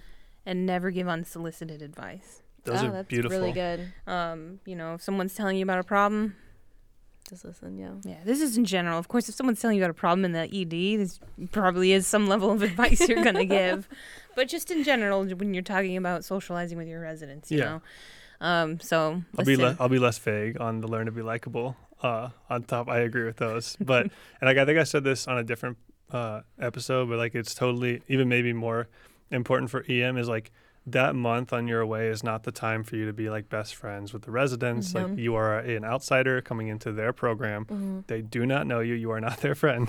You can be friendly with them, but Yeah. like, and like, of course, you can like joke with them and stuff when it's appropriate. But like in general, you should err on the side of being conservative, Mhm. listening a bunch, uh, talking when you feel like you have something to contribute. Like if they're talking about dinner or their dinner plans after the shift, do not say, "Can I join?" Yeah. they no, may do not you, just show but up behind them and be like, "Can I join along?" Someone's oh, done that sounds to so me much once. fun. Yeah, just just hang back, and if somebody Yeah. Yeah. mentions you can, hey, you want to come? If you want to go, go. Like, but don't you- invite yourself. You are No, not. You are not a resident. You Yeah. may be a resident if they like you next year, but your job is to. It, it really is an interview. You're Mhm. there to be helpful and to learn. Yeah. And they're very big on like working as a team, like Mitchell said before. So always, always, always be nice to your peers. And I feel like you should always be nice to your peers in general. Like that's a given. But, you know, some people aren't and they mm-hmm. notice that stuff. And if you work as a team, it not only is like helping the patient, but it makes you look good and it and it's just like a better work environment. So, like in Orlando, because you have only, it was interesting, you have one teaching resident and all the students are with that one teaching resident. You really do have to work as a team. And they'll notice stuff like if you're helping them, helping them with their differential, helping grab supplies for them. And you should try to do that. Like, if you can, like, if you're going to do a procedure with a resident, go and grab the supplies. Like, if I was going to do an IV with a resident, I would grab the IV kit, I would grab extra gauze, I would grab the ultrasound gel and have it set up in the room. So when they got there, easy. We just do the straight teaching and we're done. A fanny pack would be useful. They some people wear fanny packs. It's Yeah. becoming a thing. Yeah. yeah. I don't know if I could bring myself to wear a No, fanny I just pack. shove everything in my pockets and hope it doesn't fall out. All right, so that's all like great advice for killing your your rotations. What? How many like you don't talk about like how many places she applied to and like all the details of the application Why are you asking me? because you're like the boss here. I don't think so. I oh, think Oh, you're the the boss, here and. Jackie's the boss. How many? I'm never the No, boss. I'm a I'm comedic relief. You're the boss with that comedic carries the relief. show though. No, no, no. You upload everything. You're the boss. All right, fair You're the enough. structure of the show. I don't know what we're gonna do when you leave. Do you can you share as much as you want or as little as you Yeah, I'll want? share everything. All right. I, I don't care. How many pla- like how many places do to people typically apply to? How many did you apply to? how did Um, you figure out where to apply, yeah. etc. I applied to 50. I think that was like around the average for, I want to say, MD candidates this year. Some people apply to much more. I think it depends on like how realistic you are with your app. Some people apply to 70, some people apply to 100. Um, I wanted to do 40, but I got nervous. I did 50 Okay. um, just because we're a new program. But I think, and I say this to every, because I've talked to third years about it, it's like just being very realistic with your app. And I don't want to sound annoying when I talk about myself, but I felt like I had a very good app. Like, EM's amazing. You don't need a lot of research. And I just did it because I had free time and I, I enjoyed what I was doing. So I had, I want to say, seven or eight publications. I had a good step one score. I was involved in school. and I, I I did well in my rotations. So I knew like going into it, I was like I don't think I will have a hard time getting interviews. Um, so I don't think I need to apply realistically to 50, but you know that the voice in the back of your head like, but what if it doesn't work out? Um, and I think 50 for the most part for people they got a good amount of interviews. I ended up getting 33 interviews. Holy crap! that's that's the biggest return on investment I Uh, think we've I've had. heard of. Yeah. 33 out That's of awesome. 50? Good Thank for you, you. thank Yeah, you. nice. Uh, I did you go to all of them? No, I felt like I went on more than I had to, honestly, though, when I like think about it in hindsight. Um, but again, like I was just nervous. Like we didn't really, we had guidance on the process, but I feel like we didn't have firsthand experience, and that made me nervous. And it was a virtual season too. and it was so a virtual every- yeah. season, and I also. I really didn't know what I wanted. Like I thought I wanted a county program. I wanted to be cool. I wanted to have the grit that the county program has. I wanted to be like one of those like doctors that could do anything with no resources. Let- Let's take a second and talk about that because that comes up all the time. Yes. Like different EM programs, and they split it, and it's like it's very unique to EM. They split Yeah. it into like county, was it county, community, and, And academic. yeah. The th- So what's the, three. difference? So county are obviously run by the county. They're not well funded. Typically, you'll have a lot of missing resources, whether that's supplies, ultrasound machines, maybe you don't have a good EMR, but typically just underfunded and you have a very sick patient population because it's usually in a poorer area. They're not really It's insured. like in the there. show ER. Yeah. They're at a When you're county thinking about it. Um, and that's where they say you you develop grit. You know, like you are that Ah. doctor that like MacGyver something to work for that patient. Yeah. Um, then you have community. It's like your normal community hospital, Aventura. Um, you know, some uninsured, some insured, some uninsured. They have a good mix of the population. They're funded like a normal hospital is. You have like good. Oh, at a county hospital, you might not have a lot of specialists, so you have to learn how to do a lot on your own. Like you might not have orthopedics, so you have to reduce um, all of like your dislocations on your own. You might not have OB-GYN at that hospital, things like that. At a community hospital, typical hospital, you'll have some specialists, some of them you won't. In an academic, it's well funded, typically way more insured, and usually a tertiary care center, so they have all the specialists in the world that you want.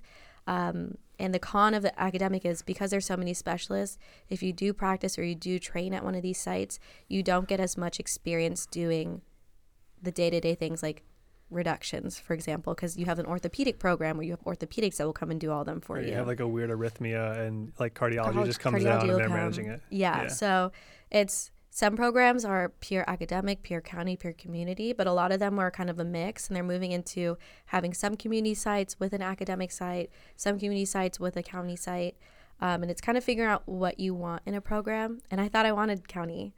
And Orlando is awesome that it's a tri hybrid, so community, academic, and county. Um, there's no county hospital in Orlando, so they're default county. And I was like, wow, this is perfect. It has everything I want. And I wanted academic because I like teaching. I want to be involved in that that sphere sometime in the future. Um, but when I interviewed at the county programs, I just like like the pure county programs. I didn't like it. I didn't like the feel. I didn't felt like I fit in. And I was like, I am confused, and I don't like that. Um, and then I noticed when I started interviewing more at like academic programs that still had either a county hospital with it or community, I was like, I like this much better. I vibe with it much more. Like Emory was so cool and that has this huge academic standing, but it's pure county in a sense. Like their hospital that they train at is a county hospital, but I still have like the Emory name behind me. Same with UM, right? Yeah, Yeah. with UM, Baylor was another one that was awesome. I loved their energy. And I really liked UT Southwestern didn't have county, but I liked I just liked their vibe and they were more academic community, which I didn't mind cuz realistically I don't really see myself practicing in county in the future. Like I like a bigger city and I I, I like my resources and I don't want to struggle to like figure out how to how can I stop this bleed with like nothing. Yeah. Um It- but it's It's sorry, like it may be hard to, to like feel what she's talking about unless you've like been in different types of ER. So I Yeah. would try to get into them. Like yeah. Orlando does have that weird feel where it's like it is still kind of MacGyvery, Yeah. but there's like all the specialties. But it's still well funded. But yeah. it's still well funded, but it's still a little bit, yeah. That's why for sure on like a ways you should try to experience if you can, obviously financially or time wise, experience the different settings because it's important. Like I and unfortunately I, I experienced it over the interviews. Is like I just don't think I will like it. And I'll, I'll never really know because I won't be in that setting. But I just like, I don't think I'll like it. I think I'm more of an academic community kind of person. Um, so I went on 20 interviews and I was really struggling the last five. I was like, I should just done 12 because 20 is a lot. And some of the days went from like eight to four. And I was like, why is this interview so long? Um, but it was cool. Like you, I ended up interviewing with some of the people that are going to be my co-interns. Like we would see each other on multiple interviews. Like, hey, like I'd message them I'm like, hey, Oh, I that's saw you before. And I'd be the weirdo like, hey, we were just together last week. And they're like, where are we? I was like, yeah, weren't you here? And they're like, oh yeah. So you end up ranking all 20? I did. I I thought about not doing it, but I was like, you know, I interviewed there, might as well. Like it doesn't hurt me. Right. Um, but I did. But there was definitely at the bottom five. I I really thought about not doing it because I didn't want to go there, and like my my very last program at the bottom of my rank list, I just knew like we wouldn't get along. Like they like to go like fly fishing, and I'm I'm not that girl. I don't go fly fishing for fun. I mean, you might end up liking it, but yeah. Yeah. And so I but don't see you in fly fishing. I was like, in the worst case that like I don't match, Sounds like West Virginia. in the worst case, like I will have somewhere to go and I will make it a good time wherever I go. So I ended up ranking all 20. And in hindsight, like I really should have done way less, but it is what it is. I feel like it's Doesn't not a bad cost you. decision. Yeah, it's Yeah, fine. it's one thing to turn down too many interviews, Yeah. but once you've interviewed there, by not ranking it, you're like, yeah, I'd rather soap than Yeah, go I here. made the mistake of not ranking like m- f- the last four programs and I guess it wasn't a mistake Yeah. but still um I the the level of anxiety that I felt leading up to that Monday Mitch knows cuz Mitch would get the frequent phone calls that I should was like why didn't I rank those I should have just ranked them oh my god why did I think I'd rather go in soap like I see people doing like I Yeah. want to know You Yeah. gain absolutely nothing, and you well, you do gain anxiety, but Yeah. you don't gain anything good by not ranking a place. Yeah. but when I got that email on Monday I was like glad I didn't rank it. those places well, yeah, on Monday. then I would be feeling so uneasy That's fair. leading up to that Friday. That- like, oh my God, Yeah. what if I'm here? So then you got your number one. But yeah, so I think, and for the people I talked to, I think most people got, actually, it's a mixed bag. Like the people I talked to in real life, they got good returns in what they applied for. Um, and I think they were kind of realistic in what they wanted.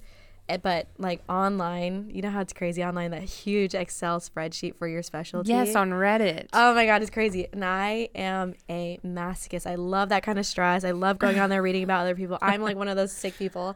And people and I felt bad. Some people like I put in a hundred applications and I got three interviews. Like, will I be okay?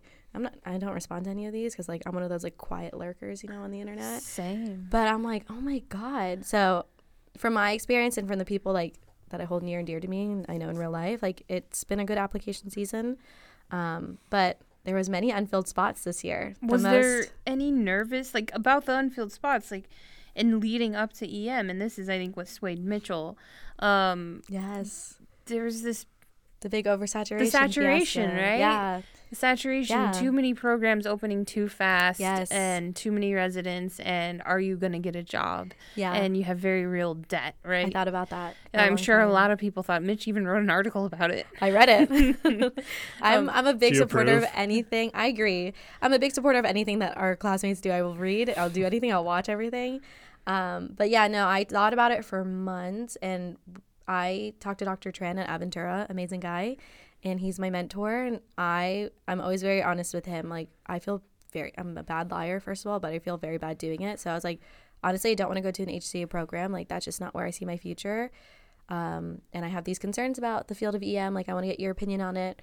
And he's very realistic with me back. And he's like, honestly, like, is it a problem? Yes. Well, I think it will like even out in the future. Yeah. Like every every specialty has their issues. Like anesthesia had those issues. Radiation oncology has these issues. Right now, EM has this issue, and it's like very publicized. But if you like really like the field and you can't see yourself do anything else, then you should do it. But if you are considering any other field, then consider that field. Um, and I was like, you know what? You're right. Like, and I'm very much go with the flow. Like, I'll be like, oh, you know what? I'll that's a future me problem, and I'll figure No, out future NAHA problem. That's what we call them. and I'll figure it out in the future when I get there. And I think just because I know myself pretty well, like I will put in the work, I will network, and I will like Oh, you'll be fine. I will make I my future the way I want to make Yeah. the future. But Uh, it definitely is a problem. I don't worry about any of the people, even Mitch, that wanted to do EM. I, Yeah. I have no concerns. You'll be fine. Yeah. But you know, It doesn't affect people like Jackie that are going to UT Southwestern and they're going to have a great academic career. It's But not going to. I think it is. a- I think it's a serious concern that, and I think the the governing EM bodies are finally recognizing that, and they're putting out statements like, "We don't think like APP should have residencies," and we there. I just read an article. what's AP? It's advanced practice, Practice provider, provider, so yeah. you can't Oh, say oh, mid levels oh, oh, anymore. Okay, yeah. okay. Oh, is that an offensive term? Yeah. Okay. I all You can say it. the other day. You just might get some flack for No, it. actually, I always thought it was weird once because Yeah. um, my husband used to work at this place that published a yearbook every year, and they had Oh. a section called mid levels. I was Oh. like, I wasn't even into medicine back then. I just did film, and I was like, Mid-level. why do they call mid levels? That's They're weird. mid. that's a, that's a that's kind of insulting. Yeah, okay, now they're all right. So APPs. Okay. Um, but it is like obviously concerning, and I think you do see issues with how many programs are coming out and the quality of the programs that are coming out because it's so easy to make an EM program, and so many hospitals are popping up. Like I think you said in one of the previous episodes, like you have an ED, like you'll have a residency, like, and that's what it kind of feels like It's now. cheap labor, right? You need like a conference Like- room and an ER. Yeah. you're it's like a constant stream of you know doctors that you can pay fifty five thousand dollars a year, Yeah. and then you know once they leave, there's someone leave. else's problem. And because there's such an oversaturation, obviously, like that drives down salary, and like people are willing to take any kind of job. So it and there's like a big issue with like corporations taking over Democratic parties to employ providers, and that's driving down salaries as well. Um, and one of the one of I forget which one one of the EM groups was like we need to get rid of these large groups like Envision, Team Health because they're not advocating for the physicians and advocating for I think it was AAEM. yeah, Yeah. that's it. And so it is definitely something that people should consider. And like I don't think I was ever on the fence of leaving EM, but it was it was a huge concern for me when I was applying. I was like, is this a future that I want to like go through all this medical school, go through residency and like struggle to find a job or struggle to find like a place where I would be happy? And that's I think a serious thing like and I think Mitchell took it very seriously and some people were just like whatever, I'll just do whatever I want. I think it depends on your level of debt too, because I mean that's you're looking at like essentially a mortgage payment that Mm-hmm. you can't pay. Yeah. Um, so that's something that you a- absolutely have to factor into it. You know, I would have Yeah. loved to have done Rad Onc when I started. Right? yeah. I was like, oh, Rad Onc's so cool. You get to use physics, but Yeah. there's no jobs. It was No. no. It was definitely a factor for me, a big factor for me. It wasn't the majority of the reason because I think, like you, I would have been fine. I think mm-hmm. I could Oh, have you gone. would have. I Yeah. think I would have. I think I would have matched to a good place like you did, Yeah. and I think I would have had a good career, and I would have been happy. But I, it the the end of the day, I liked something more, Yeah. and that was the reason I went IM. I mm-hmm. liked it more. I can see myself doing cardiology or critical care more For than I can see myself doing EM, and that's really that. Because you were on the fence even after you wrote your article, right? I mean, you were on the fence up until the very I felt end. like you were even on the fence before you even thought about the job thing. Well, I mean, g- my the quick timeline for me, yeah, like I was pretty much EM with an open mind, maybe more so than Jackie, going into the third year, and then I loved my IM rotation so much. I remember. It really screwed my my timeline. I was like, dang it, like now I have to consider this heavily. Because you like cardiology. yeah. Yeah, a lot. He- he's a big Loves the heart, cardiology guy. He likes loves those the heart. EKGs. He has a big heart. He likes the heart to get it. yeah. Lost yeah. my future chief. It's fine. It's fine. So yeah, I know. So while I went through third year debating that, that was also really the beginning of third year is when this oversupply article got published, and that started to become a talking point for all of us. Mhm. So yeah, it was a mix of debating between my two interests plus this really You big even thing. had a spreadsheet, I think, at some point that you shared with me, or like a document of the pros and cons. Of well, of course I made a pros and yeah, cons list. yeah, he did. It wasn't a spreadsheet. Oh, he's a pros and no, cons it was list like person. a spreadsheet that you. It was like Apple Notes. No. Oh, okay. I thought it was a spreadsheet that like you. He's like, "You're making me sound crazy." Spreadsheet sounds way more intense than I thought like you pros and and cons. Jeremiah list. made, made a spreadsheet. It was a Google. Doc, it was a Google Doc. It was It was just a pro- Google It was sheet. just okay, a, so It's a what Google sheet. it? It was not is a it Google a Google sheet. sheet? Is it Apple No? It was a Google Doc. What is it, huh? It was just oh, a so now it's Sketchy. Guys, it was Yeah. a pros and cons list. Relax. So he made a pros and cons list because, of course, he did. Yeah. Him and his wife, Yeah. Yeah. um, who do everything together, which is very endearing. Shout out. and um, yeah, then the choice was made. Yeah. I made knew more he sense would. I, I, I, knew you he made a would. good choice. Well, I I think he could have gone either way. Yeah. I honestly do. I agree. Um, I I think he- either way he would have been happy. I think he would have been more in your element in EM, but I Mhm. think you making efforts to push yourself outside your comfort zone Mhm. is very important for your personal growth as Yeah. a human being. I agree. Definitely more in my element in EM because that's You what have I- experience. in that's that. what built me. So Yeah. like yes, like it IM does push and me you're out a of get my things done kind of Yeah. person. And I feel like your mm. personality just like matches most of the people. it does. But I'm Yeah. I'm still really glad. Even that all being said, I'm glad I'm doing IM, and like I'm always gonna take that mindset and that background with me, and I think that'll make me different. you make the specialty like you add to it. You know. yeah, Yeah. like I will no, have a no cookie cutter thing. I'll have a different flair than a lot of my other Absolutely. hospitalist colleagues and Yeah. people. Even if I am a hospitalist at the end of the day or whatever. And that's I'll- what makes the profession better, right? Everybody I adds hope- their own piece. yes, I hope that I Yeah, bring a a good potluck. Oh, oh, you will, yeah. So I do want to I do want to switch gears a little bit because we're getting towards the end. I wanted to talk about how EM programs work. Yes. I know there's three and four year programs. If you can touch on that for a second, three and four years. and then maybe different career paths. We'll get to. Um, so most programs are three years. Um, unless you're in California, most of them are four years. And wow. more of the academic ones are four years. So Hopkins, I think their four year program is amazing the way they utilize their fourth year. Um, Brown, so like the bigger academic ones are usually four years. And usually, how the fourth year works is you just get another year of experience. And it's for people that either want to explore more of like the niches within EM. So, whether that's administration, EMS, ultrasound, PEDS, event medicine, disaster medicine, that fourth year gives them more time to do that. Um, and usually, it's like some type of path or trackway that you can kind of focus on that. Um, Hopkins is super cool. You can start like your fellowship in your fourth year. Oh wow. Yeah, it's super cool. Um, and then most of the programs that were three years, so you can do either or. It's like whatever preference that you like. I prefer doing a three year. I want things done, and I want that If I could do something in four years and three years, why not? Um, but I understand why people do like a four year program. Like it does give you more experience. It does better equip you to, you know, handle like the transition from resident to attending. I remember I went to an info session for Denver because they're like Mhm. one of the best places, Yeah. and they're a four year program. And I remember their fourth year, and I'm sure it's similar at every fourth year. You're kind of a junior attending, Yeah. where they treat you pretty much like an attending. You're Mhm. expected to run the show, Mm-hmm. um, but it's just a higher level of graduated responsibility spread out Yeah. over four years versus three. Exactly. And You're they- like a pretending is what they call it. A pretending? A pretending. That's I've never heard that, but I like that. I wish Um, IM was five years. Uh, cool, bro. no comment. I, I'm not in the field. so comment. much to learn. I really wish it You was. go establish that. Yeah, I'll that be would graduated. That would be Um, awesome. So those are like the three and the four year programs, and I think it's up to you to decide. Like Caitlin, our wonderful, wonderful classmate, she is going to a four year program, and she's very happy about it. And for me, when I was going through the cycle, I died at the idea of a four year program, but I really loved Hopkins, so I still rank them pretty highly. But a, a four year to me just felt like too long. And when you talk to residents, like you'll hear different things. Like a lot of them will say, like I still feel just as prepared as someone that graduated from a fourth year, graduating from a three year. Um, and some people like I really love that last fourth year. So it's a personal thing that I think you have to decide.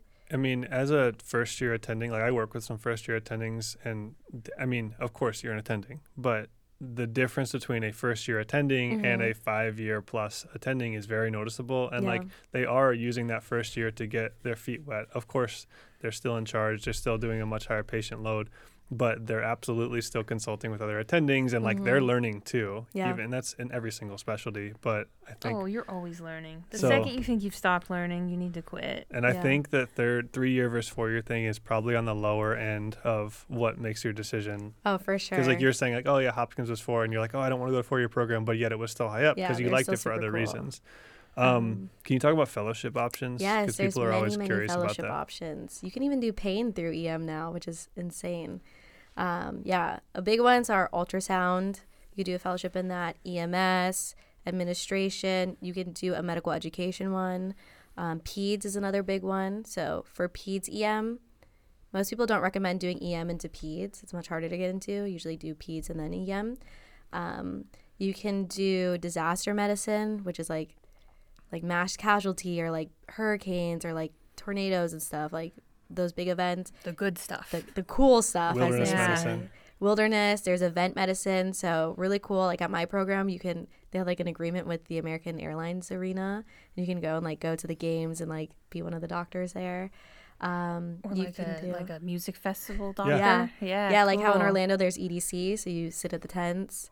Oh, critical care. That's Critical probably, care is that's a big probably one. the biggest, one of the biggest ones. Yeah, critical care is now becoming like super competitive, and a, a lot of people like it. Um, That's an important one too, because that's one of the only fellowships out of EM where you can get out of the ER. yeah, And you're competing with IM residents, right? you So- can go to any of the three: IM, surgery, or anesthesia. yeah, so critical care is interesting. Um, Oh, they're different ICUs. Mm-hmm. So this is a two-year, not pulm crit. This is Mhm. critical care only, Just critical care. and you can go through EM, IM, or anesthesia, like you said. Um, you can typically work only in a SICU for post-surgical patients. You're not typically going to work in a MICU because they staff them with pulm crit doctors, but you can. It just depends on where you work. Yeah, Um, but it's one of the only places, or the only fellowships that give you the opportunity to go work upstairs hmm out of the ED. yeah, I think, and I, I wish, I hope that they will make fellowships for outpatient medicine, um, like a two-year They're family medicine or something. to. yeah. If no, there's a saturation both issue. both for practicality, for the Mhm. economics of it, but also just to give. I don't think it's cool that you have to stay in one setting your whole life. Like think about all the variety we have in our practice setting versus like an ER doctor has all these skills that they could absolutely help in the outpatient realm with like Mhm. just a little bit more primary care training. Yeah, Um, so I hope that exists one day. yeah, that's a good idea. I imagine there's family medicine people that hope that doesn't exist. because one family day. medicine doctors and IM can doctors can EM, work in the EM. Yeah, can they work in Yeah. an ED. In some places, yeah, yeah. but like Dr. Schlesinger at um, Aventura, he is critical care trained. He was like one of the first people to do it. Yeah. and he was talking about how he used to work sometime in the critical care and sometime in the ED, and it was super cool. Much harder to do now. Like they want one or the other. Um, And then yeah, Most care. of the other fellowships, like critical care is two years, but almost all the other ones we said are one year yeah, most of them. just so you know. Um, the medical education one can be two years if you get the master's Right. of education. Um, there's also like global health. That's super cool. You travel a lot. Um, and there's a women's health one, depending on the institution. So there's a lot of a lot, a lot, of, a lot of fellowship, and only some of them are ACGME accredited, um, and some of them aren't. I don't remember off the top of my head. But it doesn't really make a difference when applying for jobs. Do you n- foresee yourself doing something like that now, or too early to Yeah, tell? what are your I, career I like a lot of them. I like the medical education one. yeah, I, I figured liked that'd be right up your alley. I liked administration. I thought that was kind of cool. Like, I hate admin, but I was like, but if I worked in admin, I feel like I could like change how the hospital culture is, or at least try to. Um, Did you meet um, when I was at Orlando for the month? There was a younger uh, guy who's a new, newer attending that had just done a med ed fellowship. yes. I forgot his forget his name. He was super cool, but he would teach us. He would like do little mini lectures in that little closet area. Yes. Was it Briscoe? that sounds familiar. I He's don't like know. young, good looking. Yeah, Yeah, that's him. that's him. Well, apparently now he knows he's good looking. well, he, he knew that before I even said it. No, I think that's him. Um, Yeah. But he did, he did a med ed fellowship. We super talked about it for a few minutes. It's like a year long, and you just learn more about Yeah. teaching EM specifically. So that's cool. That's something I really like. And I didn't think I was into EMS until I did an EMS rotation in February. Um, but there's a lot of education in that too. So I, I thought that was nice. And it's a good way, like, if I was thinking practicality in my future and like retiring, EMS would be a good way of doing it because you could just transition to medical director and it's like an office job. I will just plug Mm. EMS. I think it's the coolest part of emergency medicine. EMS is cool. And there, but there's way more bureaucracy than I knew Yes. ever Yes. until I did that rotation. You're dealing with state and county and Yeah. local governments It's tied in with medical regulations, tied in with hospital administration.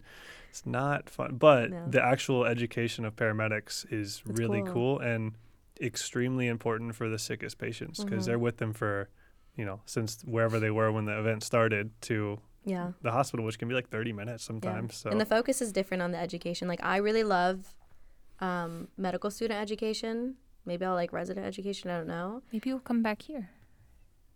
Maybe back to South Florida. back to Silva and be be a shark again. Um, But I really like medical student education. Like I just like what's being taught and like the population that you teach. But I had to give a lecture for the EMS rotation, and I thought that was super fun too. It's just like I think I just like adult learners versus like children. Um, I love kids, but it was just it's fun. I don't know anything that gives me an ability to teach. I think I'd be interested in. Do you have any final pieces of advice for, you know, whether you're first, second, or third year that's considering EM, um, just, I guess, from an early on stage? Anything you'd give them? Yeah, I think if you just think about your kind of what you like, you know, do you like patients and how far do you want that patient relationship to go and can you handle like a chaotic environment? That's super super important. Like I don't mind it. I'll be one with the crowd and it's not an issue, but if it stresses you out and also think about your ego, like if you have a big ego, the ED won't work for you. Like we get shit on for lack of better terms by almost every specialty and that's just the name of the game but you just have to understand like our our goal for the patient is very different from everybody else's goal and that's that's just what that what comes with it so as long as you have i think a normal ego you enjoy patient care you don't need that long lasting experience with the patient like ed is for you Well said. yeah And like Oh. you can steal ice cream and stuff from the EMS break room, so that's cool. what other specialty can say that?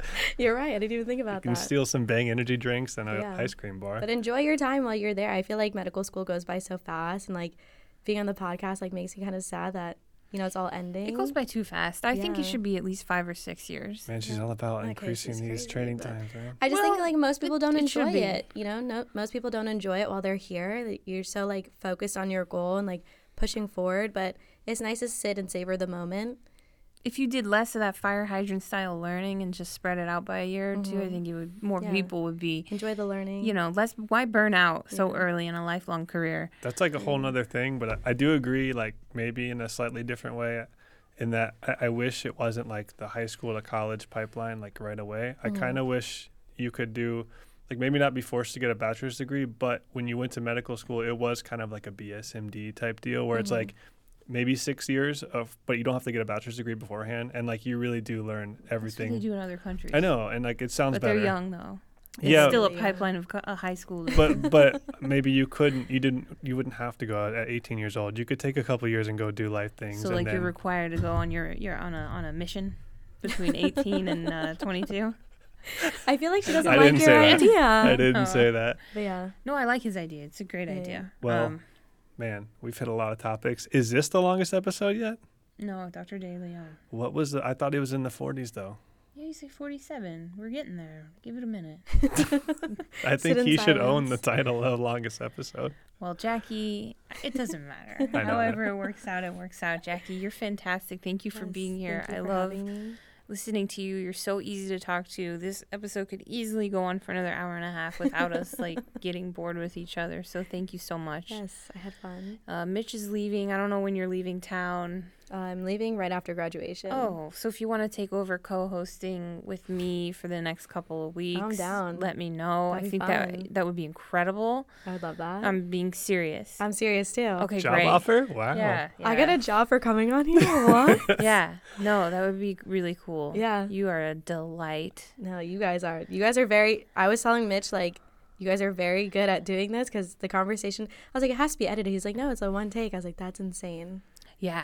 Because it's it's free flowing. It's good. we try to keep it as uncut as possible hmm but yeah that's like a preface i'm dipping soon next know. episode is my last episode as co-host Yeah. Yeah. Well, that's your choice. So that's, it's my choice yeah. to move He's like, oh, Bye. I gotta, I gotta urgently get up to the middle of nowhere. Hold on. Got I things love to do. I got an appointment. I've been roasted three times with Gotta no. pick up. Gotta get my couch. oh my god. Damn. There's an Applebee's. I got a, I got a, I got a reservation You're there. moving to Cleveland. I don't want to hear it. That's a great place. Yeah, but it's not not the middle of nowhere. That is not the middle of nowhere. It's Ohio. so what? It's on a lake. Wait, how is that correlated? Jackie, There are people there. Thank you There's for. more than Applebee's and an Applebee's. There's a Chili's too. Sorry. There's a Chili's too. Thank you for coming You guys on. got a cheesecake Thank factory up there, so it's fine. Thank you I have been me. targeted violently this whole episode.